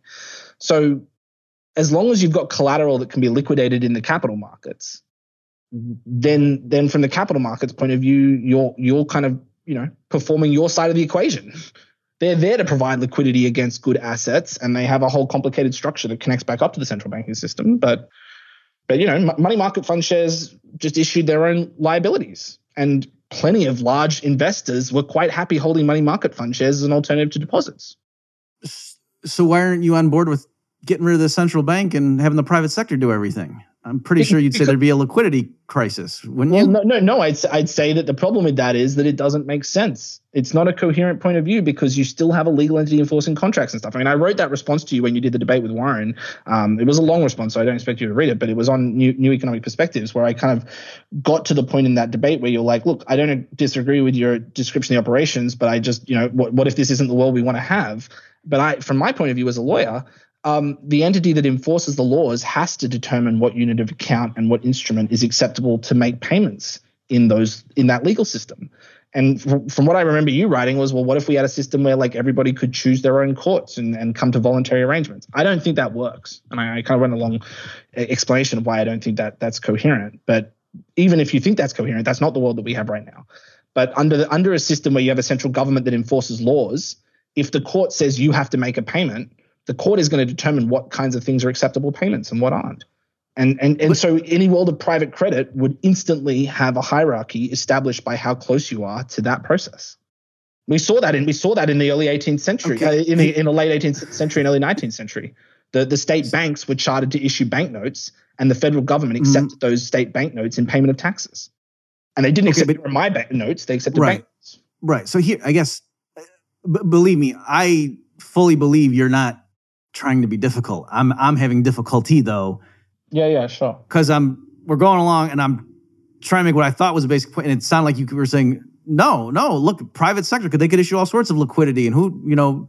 Yeah, they can. It's just not. It's just right. not the same kind of liquidity as the state, and that's really right. And so, but that's why I'm like when I'm trying to make that point and say, yeah, there is this important difference between Federal Reserve notes and privately issued debt and it seems like, no, whoa, where are you talking about crazy no, talk, no, Bob? No, there's a bunch of important differences. I just disagree that one of those differences is there is its impact on inflation. That's all. There's a bunch of differences, a bunch of really, really important differences. But but mm-hmm. the difference is not that government spending is inflationary and private debt isn't. Right, private and I, well, be massively well, I would say, right. So I guess going back to was it Hyman Minsky that said everybody can issue their own money, but just getting accepted. Yeah. Right. So to me, that's that's the thing that right now the the dollar, you know, uh, which uh, I should be more clear or more specific that you know Federal Reserve notes and reserve balances in the you know the banking system are high powered you know money that's legal tender, and then also in most applications stuff that's guaranteed by commercial banks like claims on actual base money are also treated at par in most applications and so that's why yeah, it's deposits, fine. Deposits aren't claims on bank money. That's a misunderstanding. So, um, just to clarify that, from a legal point of view, a deposit is a general contractual claim on the bank. Uh, the minute you hand over your funds, the bank owns those funds and it gives you a general obligation. You don't have any claim to any reserves. Well, yeah, but the obligation denominated in what? Yeah, I understand what you're saying. I misspoke, provide, yeah, but it's no, denominated I, just, I just want to clarify. Yeah. It's an obligation right, right. to convert at par. It's not a claim on funds. Yeah. Okay. It's important to me, not because I'm trying to get prove you wrong, but because a lot of the work that I'm doing right now in digital currency design, I want a system of digital currency, fiat currency, where you hold the funds that you own, more like a safety deposit box. Right. And there was okay. actually a, a, mm. a, shift in deposit law in like the 11th and 12th centuries where they split. One was called bailment, and that's like when you put your you know, right. Jack- no, I know that's this yeah, is the yeah. fractional reserve. So it's funny how it's not that you and I are very close in a lot of the details. It's just we end up apparently, you know, saying things that seem like they're totally contradictory. That's what's well, so I, I think I think your point about the fractional reserve is is that you're you're applying like I think you've diagnosed the right problem, but not all of it, and then as a result, your solution isn't complete. That's just my take, and I'm not trying to tell okay, you, but like okay. my take is that you have decided that the, the the fractional reserve in the banking deposit process is is the like is the alchemic part of the credit system. My view is that's a special layer in part because it's right underneath the state, but it's only one layer and because it's all these layers, a, a proper credit regulatory approach needs to understand all of those layers. And what the history of shadow banking suggests to me is mm-hmm. that when you regulate the, the the deposit layer, if you try to squeeze the credit there, it will emerge somewhere else. Mm-hmm. And to regulate that whole system properly requires being really careful not to just play whack-a-mole and then have it emerge somewhere right. else. And and the fractional reserve banking story makes it seem like the problem is that we gave them access to the Fed. And if we just sort of regulated those people, we'd have solved the problem. Whereas from my point of view, and from the Minsky point of view, the problem is private credit itself has an unstable dynamic. And you need a theory of all of that. Now, you know, that gets into oh, contracts oh, and everything right. else. So Okay, great. So just let me my general take on this stuff is because yeah, I, I, have been trying to think through because I do like a lot of consulting and stuff for the life insurance sector, and there's you know things about like, well, gee, is the is the cash value, surrender value, you have in your whole life policy, is that part of the money supply? you know, and things yeah, like exactly. So I was thinking that's through. a great, yeah, that's a great example. And, and yeah. it's just trivia for the Austrians listening that Rothbard used whole life cash surrender values for the money supply in, the, in his America's Great Depression. He used that like to calculate in the 20s, and then later people didn't quibble. So anyway, so it is an interesting theoretical issue. And you're right. There is a sense in which, yeah, the bar owner giving you a tab, like, is there a, you know, is he, that's certainly inflationary in the sense that that allows spending, allows you to economize on your cash balances. You as the bar patron, if if you know you have credit with the bartender, I, I, I get all that. But to me, so I in the past I've been thinking through like, okay, so what what is the d- important distinction? Why is it that Mises, when he did his you know theory of the business cycle, is talking about commercial banks issuing what he called fiduciary media, where he's not talking about the bar owner giving a tab to people. And I think the what the issue is is that in the community, claims on money and they're not you know claims against the bank that are denominated in in the medium of exchange are accepted pretty freely. Whereas if I have a tab with the bartender, I the bartender is you know isn't gonna that's not marketable anywhere else. I can't go spend yeah. money at at J.C. Penney because and say oh no the bartender said well, I'm so good for it. Yeah. So this is, I think, yeah, I, I, get your point. And there's a really interesting story and a short article on this. I think one of the you can find on JSTOR uh, about a, when there was a banking holiday in Ireland in the in the mm-hmm. late 1980s. Maybe you've already heard of this, but the whole country or a significant fraction of the country switched to literally using their local bar as a bank as a bank tab. of like course, it was in Ireland. Yeah, yeah, yeah. But like everybody who was like having, mm. you know, well, my wages are coming in in two weeks. Okay, the bar writes that down, and someone else makes a payment. So the bar literally became the general mm-hmm. purpose mm. clearing uh, mm-hmm, account mm-hmm. system for the for the local community. Now, you know that's an extreme example, but it, it right. sort of gets the point. And and I think your point about the monetary media, like one of the things that we're seeing now is a rise, first of all, of things like money market mutual fund deposit uh, shares, which function mm-hmm. like deposits, but sort of skirted deposit regulation. Right. Um, and part of that is because there is actually a very like a big black hole in the regulatory system in the United States around what the definition of a deposit is. Mm-hmm. Um, but uh, you also have entities issuing mobile money, you know, airtime minutes first of all, and now sort of things that almost look like Venmo balances, right? Mm-hmm. And if you're a Venmo entity, right, or your PayPal, once upon a time you were required to store all your funds in a bank um, or in treasuries or safe right. assets, right? That's a classic example of a safe asset requirement that's mm-hmm. independent of yield. Um, but they've kind of skirted a lot of that and they invest in all kinds of instruments right now. But if you're Venmo, like you don't need the underlying bank float to to settle transactions between Venmo users as long right. you know so the question to me becomes a question of sort of who has control over the payment system in large part and for a lot of history it was administratively very complex to run a decentralized payment system where every town had a local branch etc which was why when like the post office tried to do it there was such political resistance from the banks because uh, the post office was actually a genuine potential contender because it actually did have the root and branch in kind of every local town but mm-hmm. now that you have telecom companies and all these different actors that have the potential to offer you an app on your phone that can do a lot of this stuff, I think the reason why commercial banks for a lot of the you know 18th 19th 20th centuries were the dominant thing that we thought of was to do with their position in the payment system uh, more than anything else. And people like Daniela Gabor, who've written really well on shadow, shadow money, her whole argument is that like there is a, a an endless push within capitalism, uh, an urge to uh, m- to create assets and give them the appearance of more safety than they have.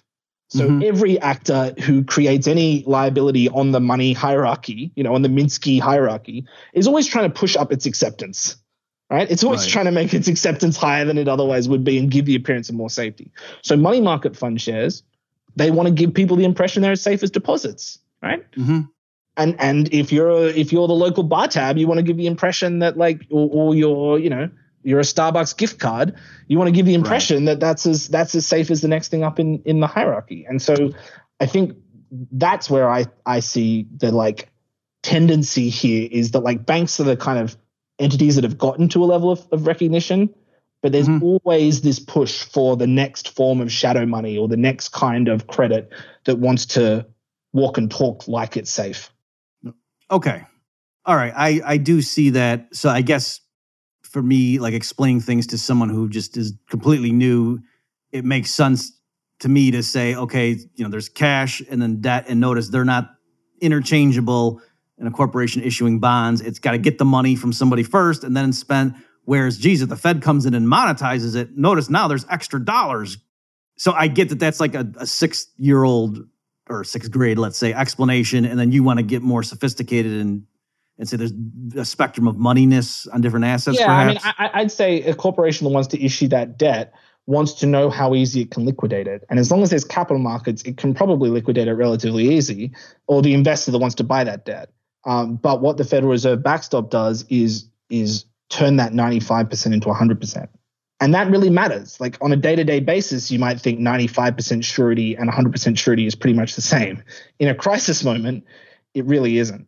Um, or, or if you're a fiduciary with legal responsibilities, it really isn't. So the difference between issuing a mortgage where you have a pretty high likelihood it's going to be repaid and issuing a mortgage that you know is going to be stamped and guaranteed by Fannie Mae is quite different. But even there, so I don't disagree with anything you just said, but even there, I'm concerned. Like when you say, "Oh, there's a capital markets or whatever," but I mean, if it the ability to take your debt instrument and exchange it for cash, the total amount of cash that exists is important, and so yeah, on the margin it might. But I mean, if every corporation's issuing and they're all doing this, to like the total number of dollars that I'm. I'm not sure. I'm not sure. Well, okay. So there's two things on that. One is, and I think this is maybe an area of agreement, is that the Mhm. Fed is backstopping the liquidity of the whole system. So, like at some point, this is all going to trickle up to there. And if your point is that it's all connected to that, we're in agreement. Um, Okay, yes. In part because of the nominal unit of account and the fact that you repay in a higher form of money than than you issue yourself, etc. On the other side of things, though, like the the um, the fact that you can like issue a currency or issue a liability, it, it, the the existence of a capital market on the other side is not a question of like a, a pot of money and you just need to get access to that pot of money. It's about sort of sharing that risk amongst a bunch of people. So to give an example, imagine there's a single dollar in the whole economy, right? Mhm. One guy o- owns it, but they have an insane hypo- hypothecation lending structure set up so that like that dollar like if you've got a billion dollars and you need to convert into liquidity you know you pledge your asset and you borrow that dollar like a billion times like you borrow a Right, dollar you right. give it to Mhm. someone he gives it back you borrow it again Yep. right Mhm. you only need that convertibility of your collateral into liquidity at a split second in the settlement process. And for the rest of the time, you can hold that Mhm. collateral, right? So you don't, you, it's not like the whole capital markets need a certain amount of, of, of cash to settle. What they need is access to cash to settle. And that access could be very contingent. It could be very small on a daily basis, right up until a crisis when it's very large, right? Like Mhm. if you if if you're not unwell, you don't go to the doctor very often, kind of thing, Right, right? right. If if the vast majority of capital market activity is all offsetting each other and is Mm-hmm. all netting, then the amount of actual gross liquidity you need for settlement might be extremely low. Um, and of course, the Federal Reserve is going to provide it at the end of the day, um, and and that means that like what the capital markets get to do is sort of augment and magnify and leverage and all that kind of stuff. But in a crisis moment, they know that they can come running and convert it all over. And I think that's a bad thing, you know, in that respect, Right. agreement. Like I think it's it's bad that a bunch of private actors engage in behavior that sounds like it's private, sounds like it's not a macroeconomically significant activity. And then when a crisis hits, it turns out it is. They get backstopped, everyone goes, How could we have known? And then we do the same thing next time. Right. So let me try this. So the the real simple again, like if we started talking to sixth graders and we want to teach them how stuff, you know, we would. Be, Yeah. So the first thing I said was, yeah, I mean, with corporations issuing debt, that money has to come from somewhere. So keep in mind, kids, that's not creating dollar bills. The fact that they're issuing debts, those dollar bills had to previously be held by someone to buy the, the bonds. And, and then you come along and say, wait a minute, I'm going to make it a little more complicated, folks. Um, or sorry, let me, and then I would also agree, and you would agree that now, if because there's a cash crunch, then people com- complain and the Fed comes in and does helicopter drops of money, then that's then we say, ah, see, so this new money's coming from the Fed ultimately. But then your point is, I'm going to make a complication here, Murphy, that actually um, you even though a corporation might borrow a billion dollars over the course of a year, like they run a billion dollar deficit, as it were, it doesn't mean there needs to be a billion dollars because they, they say like they're going to be 10 million, let's say, and they keep borrowing it in 10 million bursts. Or, or, they, or they- or they borrow, or they borrow funds without the point of storing them as funds. Like I think you're you're conceiving of issuing debt as like debt for cash, and I don't see it that way. I see it like the way that Minsky sees it. He talks about the acceptance function. It's someone issuing you an IOU for your IOU, and Right. their IOU is better for some reason. For well, some sure, reason. but to the extent that the corporation is going to like go build a factory, the workers and the people supplying lumber and stuff aren't accepting Bitcoin. Yeah, if they to were, the extent, but to then the extent that yeah. they're not building a factory, right, or to the extent that they're investing or something else, right, you might own, you might not need cash at all. Like maybe that loan is going to take the form of you know you getting cash for a split second to buy securities, but actually you never even touch that cash because they just offset it with the securities dealer or something, you know.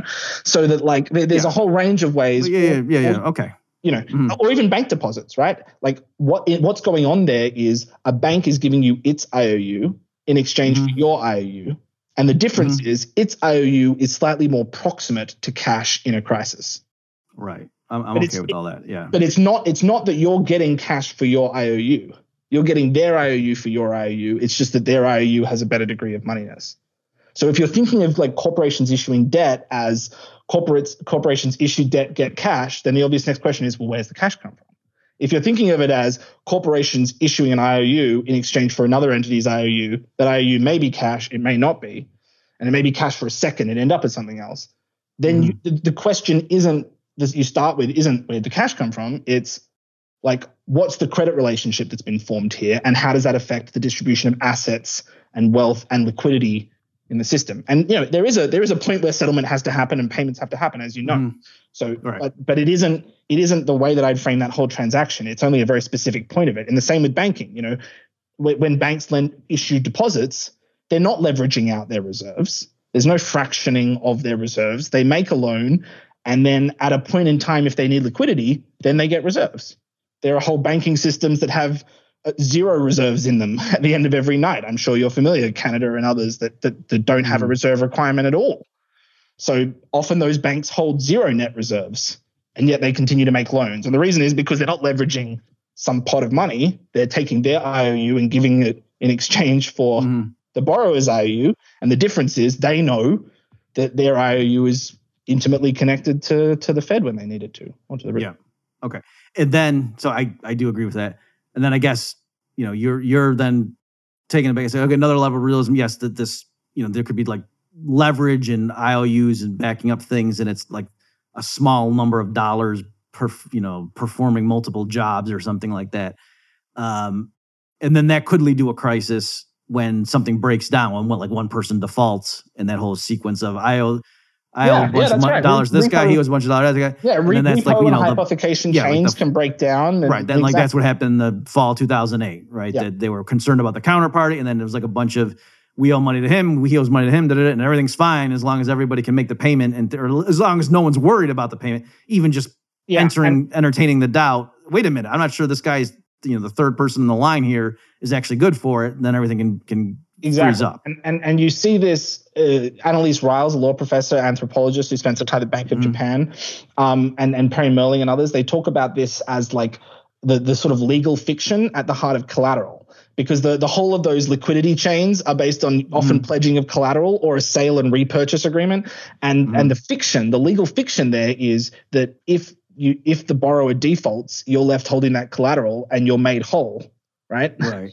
and and and so the fiction is that you're not taking on any credit risk because you're just doing a purchase and, and resale agreement and if that collapses then you're left with an asset so whatever but of course in practice these actors that are providing liquidity don't want to be left on the hook with a bunch of other people's collateral right, Right, that's right, the right. fiction is that they that Mm. that they're acting as if holding an illiquid asset and a liquid asset is functionally the same on their balance sheet and the system allows them to perform that fiction but in Yeah. practice it doesn't work and when that doesn't work that's when the fed has to Mm. step Okay. And so the last thing I would say there is knowing that the Fed is waiting there to step in when there's a liquidity crisis to be the lender of last resort. To me, that helps explain why the quote private sector would get tied up into such knots and then need to be rescued. Yeah, and, and, not- and I think we probably would agree on that. I think we Mhm. would just disagree on the political reasons why that dynamic comes to be. You know, my argument Mm-hmm. would be these are powerful actors, and powerful actors are going to do this kind of shit because they've accumulated private power, and they're going to use that private power to corrode democracy. So, if we want to prevent that from happening, we need a different structure. And you know, I, you talk about sort of speaking to kids and how to explain this to a layperson when I talk about the kind of Minsky dynamic of stability being destabilizing and you know financial regulatory regimes breeding their own destruction because you know it creates a new set of rules that financial actors try to arbitrage around and things for that endless Mhm. pushing up process, so that endless process of kind of uh, issuing more credit or better liquidity than they're actually able to to guarantee. Um, That that it's like it's like kids who are underage who drink. If you try to like ban it entirely, then it, you end up with like a less well regulated system. Um, or like you know criminalizing drugs, right? You, you try to ban Mhm. it entirely, you end up losing any ability to regulate it because you you're not in the room, it goes underground, or it like finds ways around things. Versus sort of like okay, drink, but drink under my supervision at home kind of thing. You know, it's it, it, it's not perfect. Maybe they're still going to go to the park occasionally or whatever, but it's at least a system where you have supervision and regulation control. So like I prefer to nationalize the whole banking system because I'm a lefty and I think that's a public utility. It should be provided as a public service. Mhm. But even if you don't believe that, you know, certainly I would say that relative to the systemic risk of shadow banking, the risk of commercial banking is lower, in my opinion. I don't, I don't, I, th- I still think it carries risk, but the Mhm. fact that it's it, it is subject to a regulatory regime and asset requirements and deposit insurance and things actually makes it as a form of private money better than a lot of these like completely unregulated things that will not stay risky. Like if they were just mutual funds and they were just offering shares and it was all risky and Mm. things, then like, you know, all the logic about private sector assumption of risk and right pricing and things might apply. But in my view, that's not an actual accurate description of the history. The history is these actors aren't comfortable with just offering risky products and pricing them. They get power, they get successful and big, and as part of that process, they try to strip themselves of risk. Right. No, I, I agree with. I, I don't agree with the nationalizing the banking system, but I, I get I'm shocked. right now. Yeah, right now I think we have the worst of both worlds, where it's these firms are privately, you know, they they earn pri- Yeah. profits, they get it to keep it, Private and then public if- if- public yeah, if it blows up, and uh, and yes, that they. If, you, if you're going to go ahead and have the bailout on the hook deal, they should be regulated, I suppose. So that's yeah. Okay, are, can we go 15 more minutes? Are you all right? yeah, yeah. I'm. I'm, I'm, Okay, yeah. As, as long as yeah, my my butt is getting sore on this chair, but other than that, that's I'm I still have some stamina left. Okay, because I let's just do big picture MMTs. So I think we've given like the real nerds in the audience a lot of red meat there with details and little, but big picture stuff. So sometimes, like I'm reading Stephanie Kelton's book, it sounds like the MMT people think they're the only ones who realize, no, guys, we can just print money. And so the average is, yeah, we- know that. And we're just saying if something is, you know, like when we say, gee, how can we afford a Green New Deal? So us, you know, if you if you push it and say, well, we can just print dollar, like it, that's shorthand for the resources, the real resources that would have to get channeled into the projects that the Green New Deal would require have more valuable uses elsewhere. And if the public understood that trade off, they wouldn't be for it. And yes, under a gold standard, the way that would manifest itself is, you know, the, the government wouldn't be able to afford the taxes they'd have to raise or the amount they'd have to borrow and the interest rate that would happen. the public would not tolerate. And so therefore they couldn't, they would say, yep, this is unaffordable. But yes, with fiat money, you could print them, up, but then that means the price inflation that would result would be uh, intolerable to the public if they understood the trade off. And I guess we would add as an afterthought the reason, though, doing it with monetary and money printing, let's say, is riskier and less uh, transparent is it's harder for the public to understand what's going on when the reason their standard of living is lower is because prices are rising faster than their paycheck. Whereas if it's they look at their paycheck and it's because the government took out 10% because to fund the Green New Deal, then they know, oh, that's why I can't go buy a TV. Well, yeah, I mean, I think there's a couple of things there. One is I, mm-hmm. I, I mean, I don't. This is a side point, but I don't probably agree with your explanation of the gold standard there because, in my understanding of that history, what normally happens is they don't restrict their spending, they issue debt, and then they they use creative legal changes to the gold convertibility rate and other things, or they do creative accounting with managing their gold reserve until that becomes untenable and then they abandon it, or they change it. They just do a kind of wholesale restructuring. Mm-hmm. So, you know, your story that like if we had a gold standard, then this this dynamic would provide a limiting factor. I haven't seen that dynamic actually provide that limiting factor in history. I've just seen it been another thing that gets worked around the minute it becomes politically annoying for the people in charge. So, like what you're describing is an attempt to sort of have the Congress tie its own shoelaces with its own laws, and I just don't think that's usually how that that functions. Um, uh, especially because it's much easier to use creative legal accounting gimmicks to get around those things than it is for the public to go, "Oh, you violated that spirit." You know, I don't necessarily agree with the spirit of it, but I do think that you're not probably going to. Um, you're not probably going to have the public be able to be a watchdog on creative accounting to get around gold standard and hasn't worked in history. But uh, to your question about Stephanie, I think that you know there's an interesting there's an interesting kind of bait and switch with that critique because on one hand it's like of course we've known this all along, but then you actually read what people say and you read the public discourse and it's not what the public knows. Like maybe there's a bunch of economists who know this and what mm-hmm. they've been comfortable with is telling a story that they know is not accurate, but the public thinks is accurate because they think it's easier than explaining a, a, difficult truth to the public. But there is millions of people who think that we've run out of money and think that we literally don't have any more money and think that money printing is this sort of the minute you touch that button, the whole economy shuts down and fails. Mm-hmm. And you know, the point that we were talking about before about the difference between bond issuance and coin issuance, like maybe you have a political objection to giving governments a blank check fine.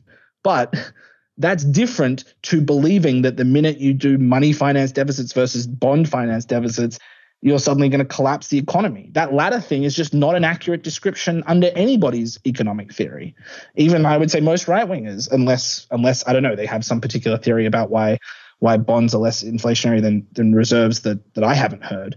But even under most of their own logic, it usually just reverts to we don't want to trust these people with this power. Well, fine, but you've got to admit that the way that you're you're achieving that is by deceiving the public. It's not about making it easier for them to understand something. It's about telling them a story that isn't true. When Obama said in 2009 we're out of money, he, they weren't out of money, but that that fit in a narrative that, that that treated money as scarce.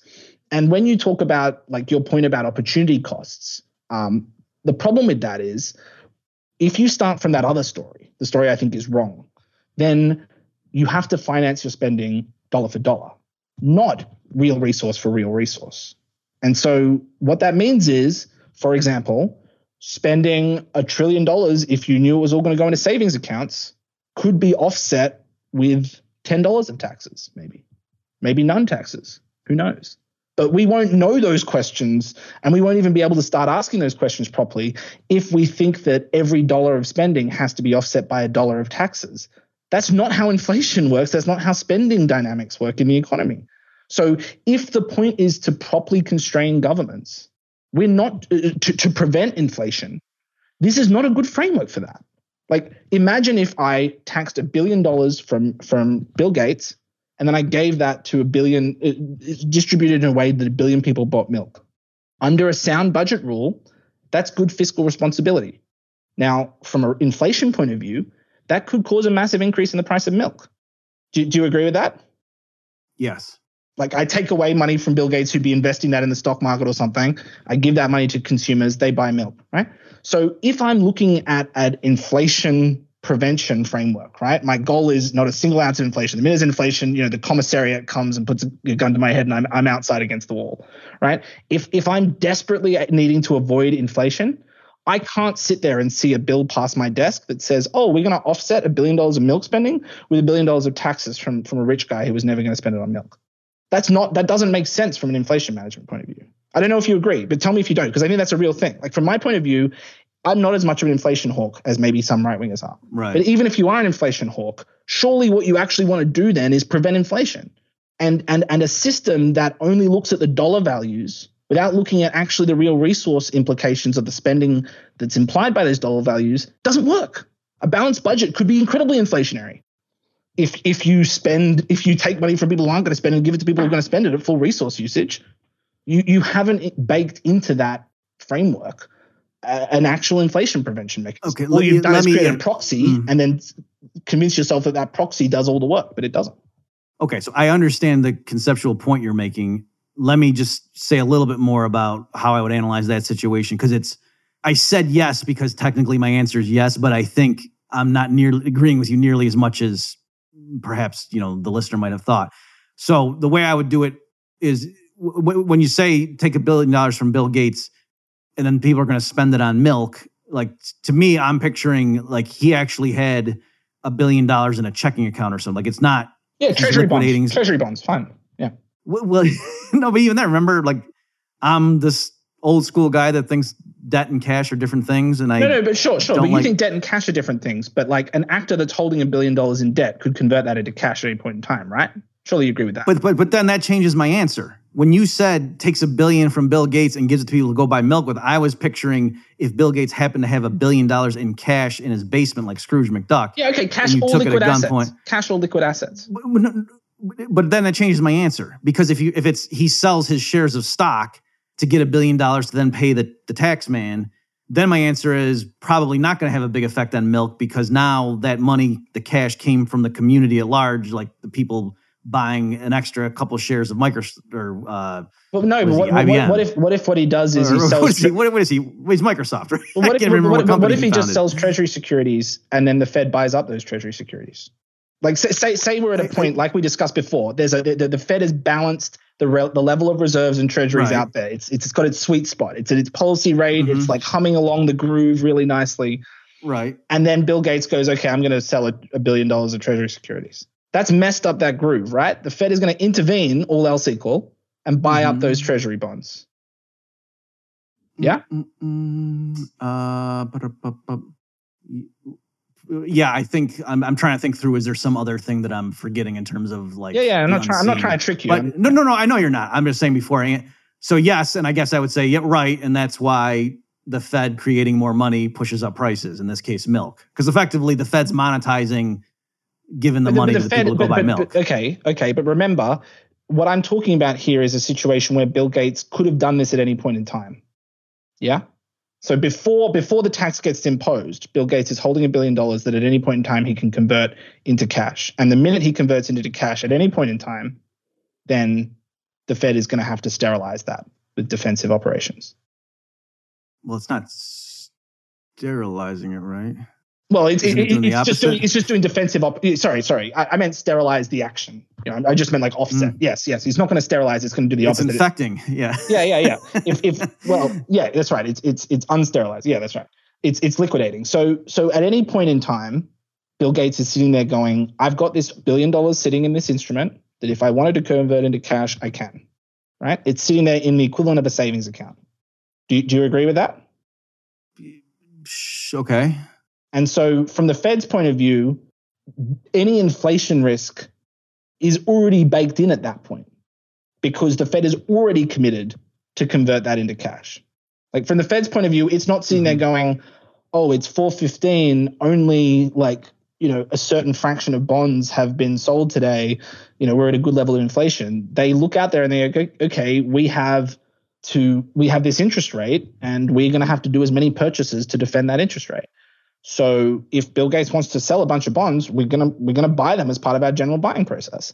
Yeah, it, it's just it is funny how we keep focusing because the point of your story originally was to show me that even if we did have a balanced budget rule, that could that doesn't necessarily Yeah, well, because your, your story was your story was the funds that would go to Bill Gates to liquidate any assets that he had would come from consumers who otherwise might have been buying milk, or otherwise we might have been something. So, like in Right. your story, the final source of money is like a retail consumer who's affecting retail prices. And I'm, I'm mm-hmm. contesting that story. I don't think that's true. I don't think that the final source of the money in, in this story is retail consumers. I don't think that's where the money comes from. So the the the idea that like if if if Bill Gates had to pay a billion dollars in capital gains tax, the way that that would result like say, say the government wasn't going to spend it on milk, right? Say the government hadn't decided what it's going to spend it mm. on yet. If they took that billion dollars out, I don't think that would have a billion dollar depressive effect on consumer spending. What? Hey, let me just clarify something. It wasn't that I thought it was going to come out of pockets, and so total milk expenditures would be the same. It was that I was going to say, to the extent that the, the billion dollars came from the public, total consumer spending might be somewhat lower, and so prices in general wouldn't go. So yes, milk prices would be higher, but other prices, even in the CPI basket, would be lower, and so I wouldn't expect the CPI to go up as why- much as if the? Fed printed. Where's the transmission mechanism to the CPI from there? I- I'm, I'm, I'm, honestly, I'm genuinely curious because like if I'm if I'm a financial investor and I have a bunch of dollars that you know just came in from a pension plan, right, and I have to invest them, and I'm looking around what to invest them in. If I choose between a U.S. Treasury and a Japanese government bond, uh, the question of which one of those I invest in has absolutely nothing to do with the pri- with with consumer spending. I'm an investor; those are going into financial assets. Now, if Bill Gates wants to sell bonds to me and offered me a good rate for them, and so I buy those bonds from him, then the alternative was for that to go somewhere else in the financial system, not to be spent in any in anything that would affect consumer prices. Um, like, I, I don't I don't see the link that that every dollar you take out of the economy has an equivalent pr- impact on consumer prices. And if it doesn't, then there is a there is an imbalance there. Like what you're doing is you're saying yes, it's not the price of milk, but it's a general CPI index that would be affected. But I, I don't think every dollar affects the CPI index equally. Yeah. I mean, again, I, I think partly we're arguing about like tendencies or other things equal versus is it literally dollar for dollar? Um, Right, but, well, th- but this is the this is the point that I was trying to get with my with my example Mhm. is that if it isn't dollar for dollar, then it has to be something else. And this framework that treats it if it's dollar for dollar doesn't help you understand what that something else is. Like I, I, people go, oh, we gotta we we're gonna you know we're gonna put a financial transactions tax, and that way we're gonna pay for Medicare for all. Well, if if Medicare for all requires a big investment in healthcare provisioning and healthcare workers, then slowing down financial transactions between high speed traders isn't going to affect the real resource capacity on the other side. Versus if we had a tax that, you know, disemployed people from other industries, from people who might be able to transition into that industry, that could have a very different effect. So if someone came to me and said, What's the inflationary effect of Medicare for all offset by an equivalent amount of dollars of taxes? The only honest answer I could provide is, I can't tell you. I can't tell you based on the amount of information you've given me because the amount of information you've given me doesn't let me know. I can't look at something and say, oh, it's offset dollar for dollar. Okay, that's inflation responsible. That information has to come from some other part of the equation, some other data. uh, I guess, what if we tried this way? I'm saying if they print a trillion dollars and just hand it out to people, that will make consumer prices higher than would otherwise be the case. And I think you're saying, no, we don't know that.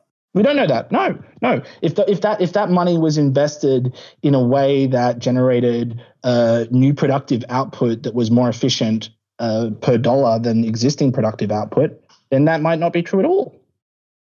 Okay, so for that to be the case, you're saying because the, we would, if they created a trillion dollars and handed it out when we weren't yet at our at full employment, do you do you like that term, or do you think that's not the right term? Yeah, full resource capacity. I mean, employment is part Okay. of it, but I think there are other resources that matter as well. But yeah, and, and I mean, the, the flip side of that, of course, is like it, doesn't even have to be that money being spent on something new. You know, if you have a highly indebted population and Mhm. and a lot of them are on the verge of a debt default, you know, you're you're potentially going to enter a deflationary spiral. Now, maybe as an Austrian, your preference is liquidate them all, you know, Hoover style. That's not my preference, but uh, if if you if that isn't your preference and you want to you want to protect them, then issuing issuing a trillion dollars into the economy might be the kind of thing that repairs those balance sheets. The creditors get made whole, and the the consumers don't have to default and and you know suffer the real re- the costs of that. Now, the implicit effect of that is, of course, the federal government or the spending entity has has assumed the risk of all those private debts that it's effectively backing up, right? So that's that's a political thing to consider. But economically speaking, may, maybe you would have had, you know, a recession and 15% unemployment without that without that money. Okay. Let, last question for you, or, or a topic. So I got because I'm trying to uh, isolate.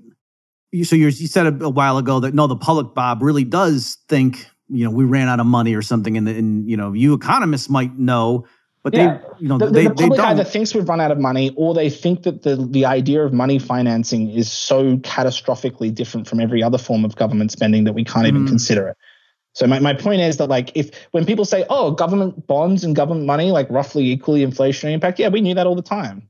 Oh, at the same interest rate, treasury bonds and, and reserves as substitutes, yeah, we knew that all the time. Well, ask the average person whether they know that the national debt is equivalent to the national savings. They don't. They don't talk about it like that. They don't think about it. Like okay, but I but I disagree with those claims. So well, there you are. So, when then, I so say then, then what MMT yeah. is saying about that point isn't obviously known. Like if your right. point is that MMT can print money, but in your head printing money is somehow qualitatively different from printing debt, then then what you're saying and what MMT is saying is not the same thing. When MMT says we said we can always print money, its point is not we can always do this monetized debt thing. It's that we are always printing money right now. Every deficit is printing money.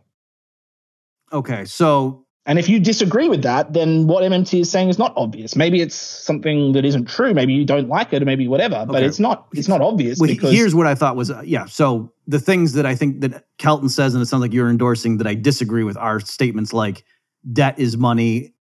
Yeah, money government is, debt is the same as money. Period except um, with my point about if the Fed monetizes the, the debt, and you're saying no, that that's not. I, am saying I'm saying government thing. debt is a form of money. Okay. And I'm saying that the differences between government debt, between Treasury securities and Federal Reserve notes, is not a metaphysical difference between debt and money. It's a difference of properties attached to an instrument, like Mr. Potato Head. Like okay. one has a mustache and one has glasses and one has a hat, you know, and the other doesn't but they're both Mr. Potato Head, and you can take and, and remove those properties at will. A mm. Federal Reserve note is a promissory note. It's literally a legal obligation. That's that's literally what it is. Like it, it is a debt by definition. It's it's the legal form of it is a debt, and you know you can make it pay interest. You can make it not pay interest. I can't put a hundred dollar bill into a vending machine. I can't buy a car with quarters. I can't invest in the stock market with physical notes. Like uh, when it comes to payment system functions, they all have different yeah function. No, I yeah. Um, okay. Uh, the or the MMT claim that like the government deficit is the flip side of private sector net saving. There's a the sense in which that's deployed. I think I have some disagreement. But the thing that MMT says, where I'm in definite agreement with, and, and where I would say, don't you think we've known that is to say, look at there's there's no constraint like can we fund the green new deal yeah the issue might be too much price inflation than yeah. the public likes yeah but clearly we're not going to run out of dollars we can just create more dollars so i'm saying that is the thing that i'm saying everybody knows that but, but okay, but then I'm so this is why I I, I use the mm-hmm. example of the tax offsetting policy because everyone says right. everyone knows that, but then when the com- time comes to do policy, and this is not just a right wingers, I deal with this with right. center leftists all the right. time. When the time comes to do policy, every I can't policy, stand those guys.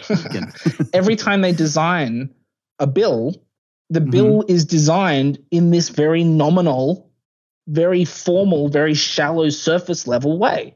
So if we can spend in, for the Green New Deal and the only limit is inflation, then the question is what causes inflation and how do we prevent that? And our argument is sound finance rules, reflexive rules that only look at the dollar amounts and not where they go and what they are for, are not helpful for that process and they're actively counterproductive. And if you understood the MMT point about that, you wouldn't use those tools because you would understand how mm-hmm. counterproductive they are. And so, like, I would not go, oh, uh, some uh, Bob Murphy has done a really great job. He's come up with a balanced budget Green New Deal. Well, I can sign off on that without even reading it because it must be inflation neutral because it's a balanced budget management. Or I am committed to inflation, uh, opposing anything that's going to be inflationary. Someone has come to me with a with a Green New Deal that isn't balanced budget. It's high trillions of dollars deficit. I can't approve that without even looking at it because I know the fact that it's got trillions of deficits means it must be unaffordable. It must be inflationary. Those two sentences you couldn't say from an MMT point of view. But I think a lot of the average public can say it today. So I, I, don't find it convincing to say that MMT says nothing new, because okay. every public policy discourse argument, when they say how do you right. pay for it, they don't do inflation right. analysis. They do okay offset yeah. analysis. No, no, no, no. I, I get what you're saying. Okay, so follow up is, and I asked this of Warren Mosler too. So why, to the extent that you're right, they they do think about it in a little bit wrong way. And so somebody like me would say, okay, yes, but that's a proxy for the real resource constraints. And so for you to say, it sounds to me like you're saying, no, this is a very important difference or distinction we're making. Yeah. I'm saying if you think it's a proxy, make the argument for it being a proxy. For well, but the public, I mean. so, the public doesn't know it's a proxy, and the public doesn't understand the slip between the cup and the lip. Like you might think it's a proxy because, and I don't know, I'm, you know, maybe this is not the case. I'm not trying to put words in your mouth to to, to caricaturize right. you, but you might decide that the only way to sort of put a political limit is to have something so hard and formal that it that it forces these conversations. And the minute you start to get into subjective judgments it's going to be subject to abuse and whatever. So that even if this is an imperfect proxy it's still uh, practically a better proxy than others right? Maybe you can make that argument. I strongly disagree with that. But that's not the way that the average person understands that problem. They think we're borrowing from china. They think we're borrowing money we can't afford. They think a deficit mm-hmm. is evidence that you're doing something wrong not evidence that you have exposed yourself to the risk of being licentious. Okay, so let me, and I get all that. For this to be a, a pretty big deal, and like, no, it's worth, you know, shifting yeah. the conversation and the terminology we use. Are you saying like, suppose we agree, maybe you wouldn't, but they're like, oh yeah, using conventional, using, you know, thinking like a corporation or a household, we can't afford the Green New Deal. The taxes we would have to raise, the public wouldn't go for the amount of extra debt we would have to issue, the public would be scared, and maybe you know yields on treasuries would get too high, and then you know finance servicing the existing debt would get too unwieldy, and blah blah blah. And so, uh, if that's the only options, we can't do Green New Deal's unaffordable. But then you guys come along and say, ah, wait, let's is- issue a fifty trillion dollar platinum coin. Now we can afford it. And I'm saying for that to work, like how much in slack, uh, how much real resources are we leaving on the table every year in your mind that if only we okay. changed our terminology so i'll give you an example world war ii mm-hmm. unemployment got down to 1.2% and we mm-hmm. roughly doubled real output in six years um, you're welcome to question the statistics if you disagree with me. That's my understanding is relatively uncontroversial. You know, there were points where growth was over 20% nominal, even with 10% inflation. We're still talking 10% um, real growth there. And uh, you know, there were periods of Australian history that I know of from my background where unemployment again under 1.5% continuously. So, w- what's the lowest unemployment rate? Even even headline unemployment rate. That's before you get to underreporting. What's the lowest headline unemployment rate we've had in the last 30 years? What 3.2? You know, something like that. Yeah. All right. So under that hero of the worker, Donald Trump. Yeah, yeah, that's right. Okay, exactly. The, the workers, the working man's president. So, so what's two percent of the labor force in terms of real labor? You know, millions of people billions of labor hours. And of course, the, the broader point that the MMT argument makes is if you're investing not with an austerity mindset, but a public investment mindset, there are a lot of returns to scale. Like right now, a lot of public spending that we invest in, for example, is for prisons and for, you know, dealing with the consequences of bad investment somewhere else or something. You know, we we we underfund things and then pay for the other side of things. So we, get, we give people lap band mm-hmm. surgeries, but don't deal with public nutrition or something. You know, so that kind of thing, like we, we can't even just look at the dollars that we're spending right now. It's it's a question of a full employment economy doesn't function the way that it does right now. And that has implications for sort of capital labor substitution and efficiency and all these other productivity rates and things.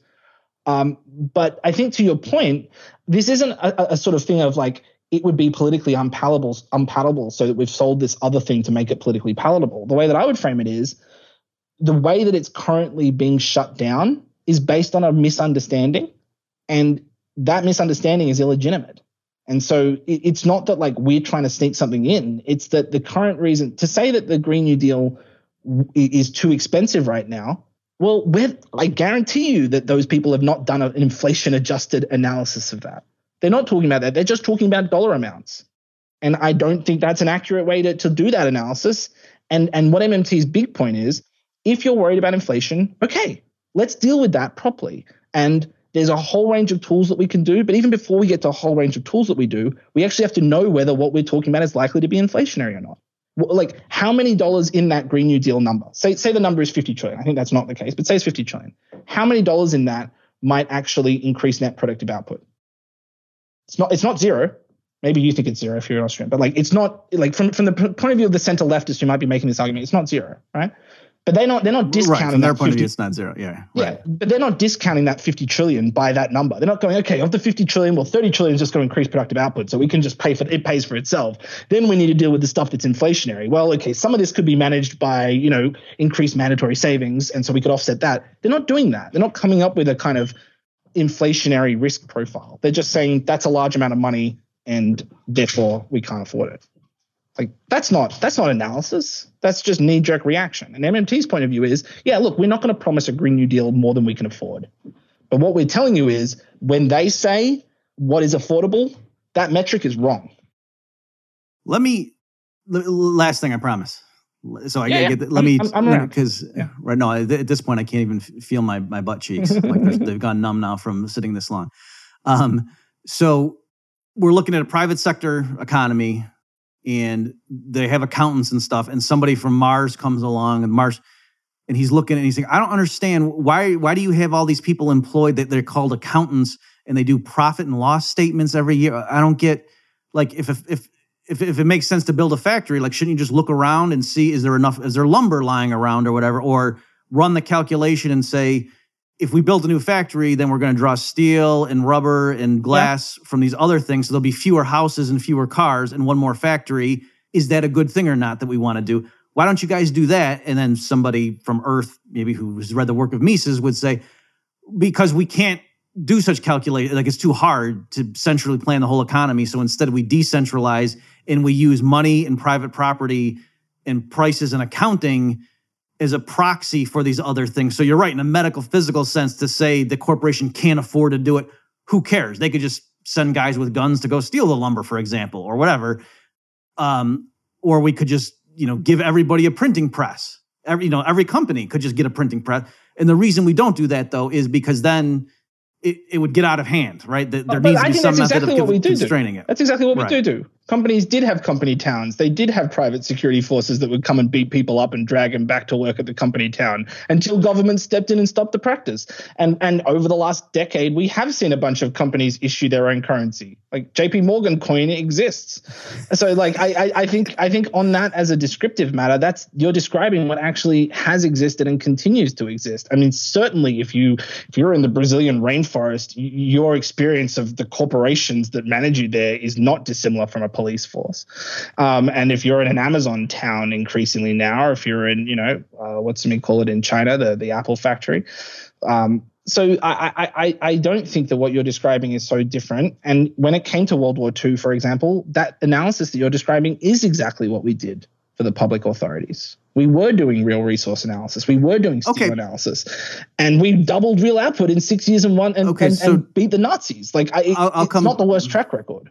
I'll come back to that in a second. But are you okay though? That do, do you agree that we do still need accounting for corporations and households? The the spouses do no, need to look, sit down I- and do a I- I am budget not, I am not an anti-money. say what's affordable. I'm not an anti-money leftist. What I I- what I do think though is that your description of why money is useful isn't isn't accurate in the sense that I don't think those prices exist external to the public policymaking apparatus. So one of the problems is like you can create a bunch of rules under which football players can earn football points, but it is a category error to think that those rules constrain FIFA, and and FIFA is the entity that comes up with those rules that players then use. But you can't do FIFA's accounting with the rules about how soccer players can score points in a game. And and that's the that's what I think the understanding of MMT as like a public sovereign does is it takes you into a different category of analysis. You're the game designer, you're the dungeon master, you're not the dungeon player. And and you have very different constraints as a result of that. So I, I'm not sure that trying to mimic corporate accounting practices is the best way to understand what's going on in the federal government because you end up with stupid accounting games like we saw with the coin and the debt ceiling, like we saw, and of course, even with the debt ceiling before the coin came around, what actually happened is the Treasury Secretary just broke the law in the past, which we haven't talked about really. But like, I don't think if the Treasury Secretary had an option between breaking the debt ceiling or just making up a new instrument or not spending the way it's supposed to, it really should do the former because the spending obligations that Congress passes are primal. They're, they're, the, they're the first order legal obligations. But like, even in the 80s, when the Treasury Secretary uh, was facing one of the first big debt ceiling crises, he raided the Social Security Trust Fund. And the GAO did a, an audit afterwards and said that was probably illegal, but given the extraordinary circumstances, it was understandable. And the world just kept on spinning. Like, like he, he found funds somewhere else mm. rather than having a default. So all these accounting games within the government are a joke. Now, is there a role for money and a monetary system that quantifies prices? Yeah, I think the Soviets even realized that. They tried to abolish money and realized pretty quickly that they just created an internal monetary system. The difference between you and I is I think we have to take public responsibility for how we form those prices everything from contract law, common law, where the courts impose liabilities, you know, torts and things, that's a form of judicial pricing that just exists as a matter of fiat by the court system.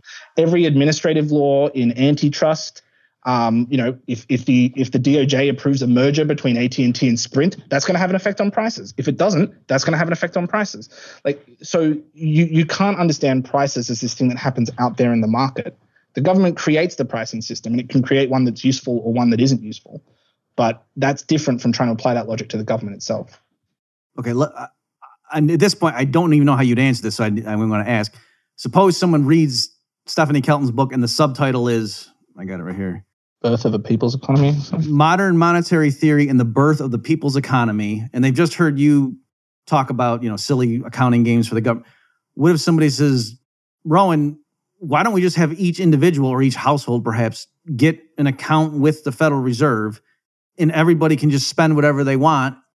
And then because, you know, there's no real you know, it's not that we don't have enough money that we that, I as a household run if if the Fed backstops me, and then yeah, if if inflation gets out of hand, you know, we had to have some rules in place to constrain that. But you talk about the people's economy and power to the people and whatever. Why why reserve this these benefits of seigniorage and whatnot to the to the people connected, you know, to the federal contracts and whatnot? Why not just truly have a people's economy. We can all spend what we want. And yeah, if inflation gets out of hand, then we got to regroup and let's come up with some rules of thumb. But wh- why does accounting apply to everybody except the federal government?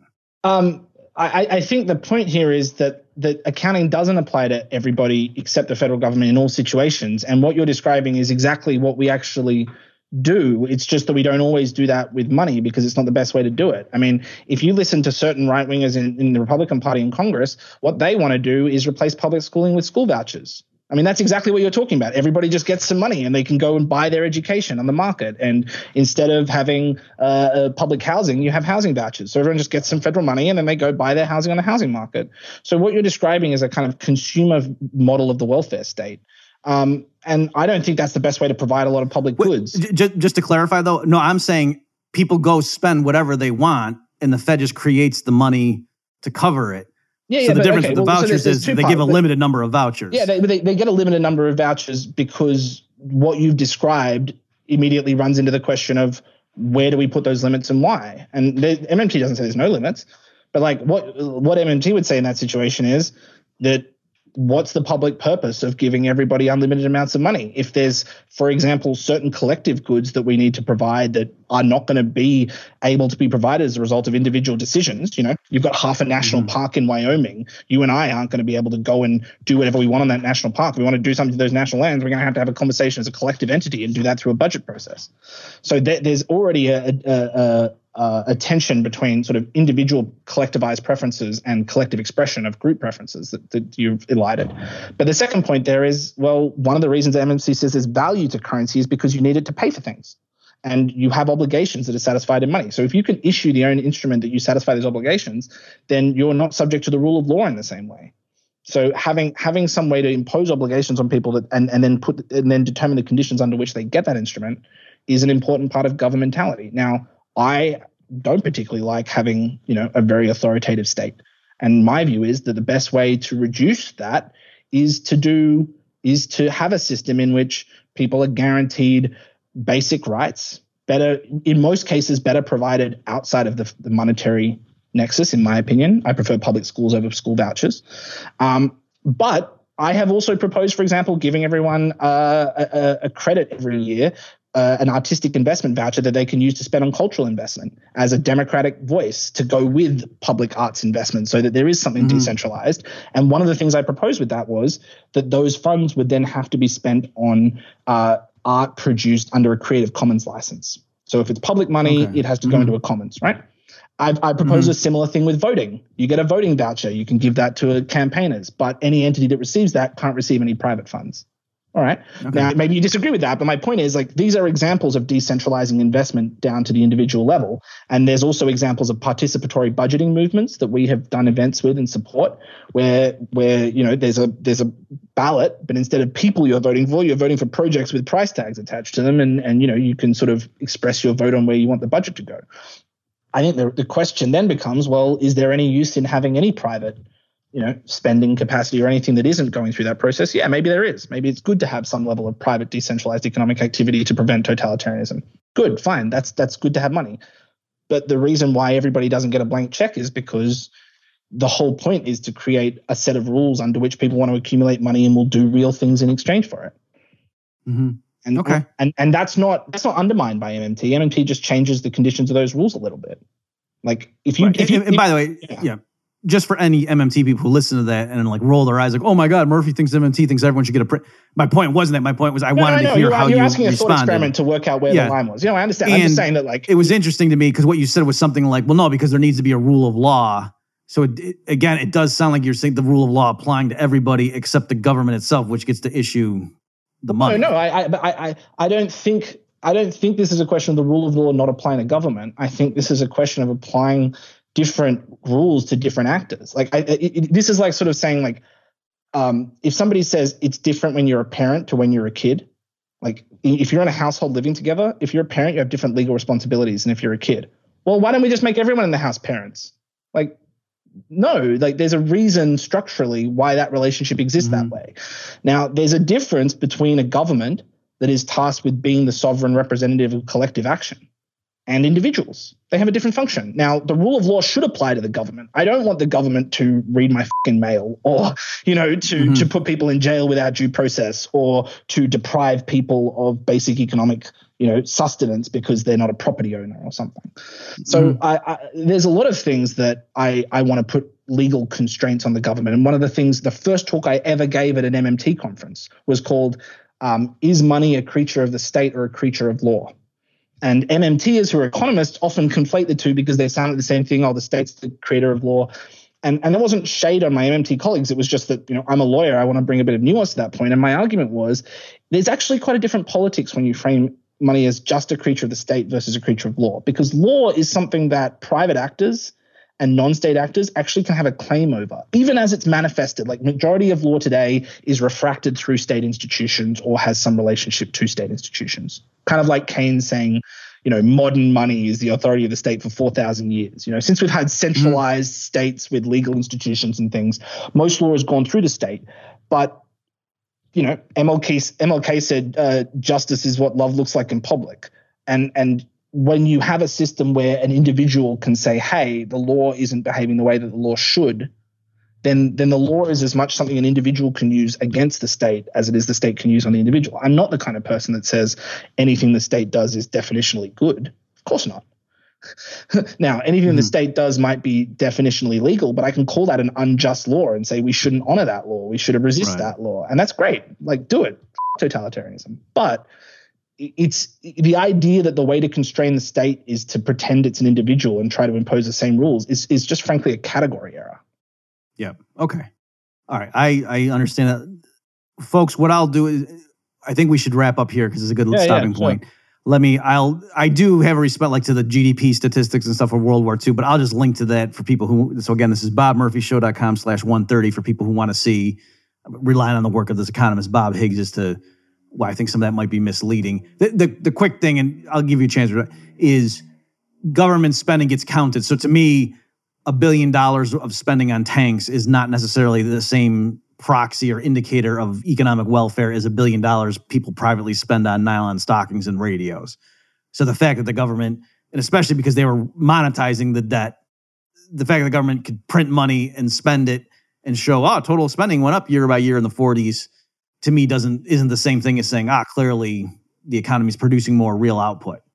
But okay. And I, look I, I get that point and i don't actually disagree mm-hmm. with it conceptually but i do think you got to what's good for the goose is good for the gander there. If the point is to not use gdp as a proxy for real values then we have to apply that consistently. There's a bunch of private sector activity that contributes to gdp that i wouldn't say is net socially positive either. I'm, I'm probably inclined to agree with you. I don't think a lot of the output that came mm-hmm. through world war ii was good output uh, from my point of view necessarily. I think it was output that they wanted and they got and my point was just about where the output limits are. Now, you know, the tanks existed, right? Like they existed. The tanks were created. If you if your point is that like for for every bit of output there, there was some other kind of output that was forsaken or some other thing that wasn't represented accurately in the statistics, okay. But I, would say that's true of any GDP metric, and and I'm, I'm not going to defend the World War II, you know, GDP output as a good thing. Uh, but my point was just that under any normal metric of GDP, it did fine. And if we are going to start digging under the surface of GDP and saying what is good growth, what is real growth, what is output that actually matters, then I I'm fine with that conversation. I embrace it, but it has to apply equally to private activity as well. If if the knee jerk assumption is if it's private activity, um, you know, I understand the Austrian point of view is individual private activity doesn't have to be efficient. It's just a net output process, but it, I, I, would argue that maybe that net output process isn't isn't net positive either. But okay. it, anyway yeah, point, yeah. Point so taken, just yeah, to, again, I'll I'll put links for people who want to. I'm not merely saying, oh, I personally, you know, am a pacifist and I don't like tanks or so. That it, it was more of a conceptual that government officials spending money, they don't get to keep it. Like they they don't have the option of spending it on private. That would be embezzlement. So that that's that's the issue. That there's something fundamentally different about government spending funds versus people spending quote their own money. In but terms people don't. Of, but people don't. The corporations. I mean, if I'm a CEO, I'm not spending my own money, right? Like what you're saying i agree with you as a point of like there's a there's a there's an mm-hmm. agent principal problem in government but that's also true of every corporation no right and i guess there'd be we uh, the argument would be there'd be better checks on like this the shareholders money and so they'd be much more watching to make sure that the board of directors and you know right. so but that, that's the dis- that's the yeah. disagreement right it's not that one actor is spending someone else's money and the other isn't they're both spending someone else's money it's just that you think the protections on shareholder accountability are better than protections on democratic accountability right I'm not trying to misrepresent. Uh, I'm just trying to get no, to no, no. That's a, no. It's a good point. I haven't I haven't had someone challenge me so well before on this issue. So because normally I'm speaking to Austrian crowd.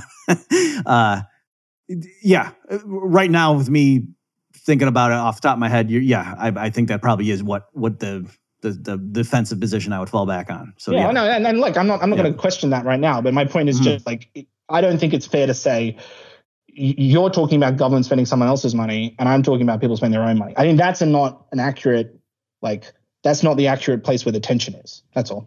No, no, okay. No, I, I like that. That's yeah, good. Yeah. All right. Okay, well, I'm, I'm happy to okay, come well, again if, if it's ever helpful. I probably you probably got enough footage for me forever now, but uh, you know, I, I, found this constructive. I hope it was useful. We could do turn this into a documentary at this point. Yeah. yeah. Okay. Well, well, thank you. No, in all seriousness, joking said this. This really was. I know I got frustrated at points there, but that was just because your answers were surprising me, and it was good. It was good. I'm sorry I interrupted so, a couple of times. I just get excited. I wasn't trying to. You know. Oh well, no, it's good. All right. So, um, thanks, Rohan, for your uh, for participating in this long thing, and I'm sure the listeners know a lot more about the intricacies of MMT and at least can can see that you certainly have a coherent worldview and have thought through a lot of this stuff very deeply. So I, yeah, I appreciate your time. Yeah, and, and happy to chat anytime. As I said, like I you know I don't imagine we'll come to some meeting of the minds, but uh, the more clarity of where we disagree is always useful. So happy to chat further. Okay, great. Thanks. Take it easy. You too. You've just experienced another episode of the Bob Murphy Show, the podcast promoting free markets, free minds, and grateful souls. For more information and to subscribe to this podcast, visit bobmurphyshow.com.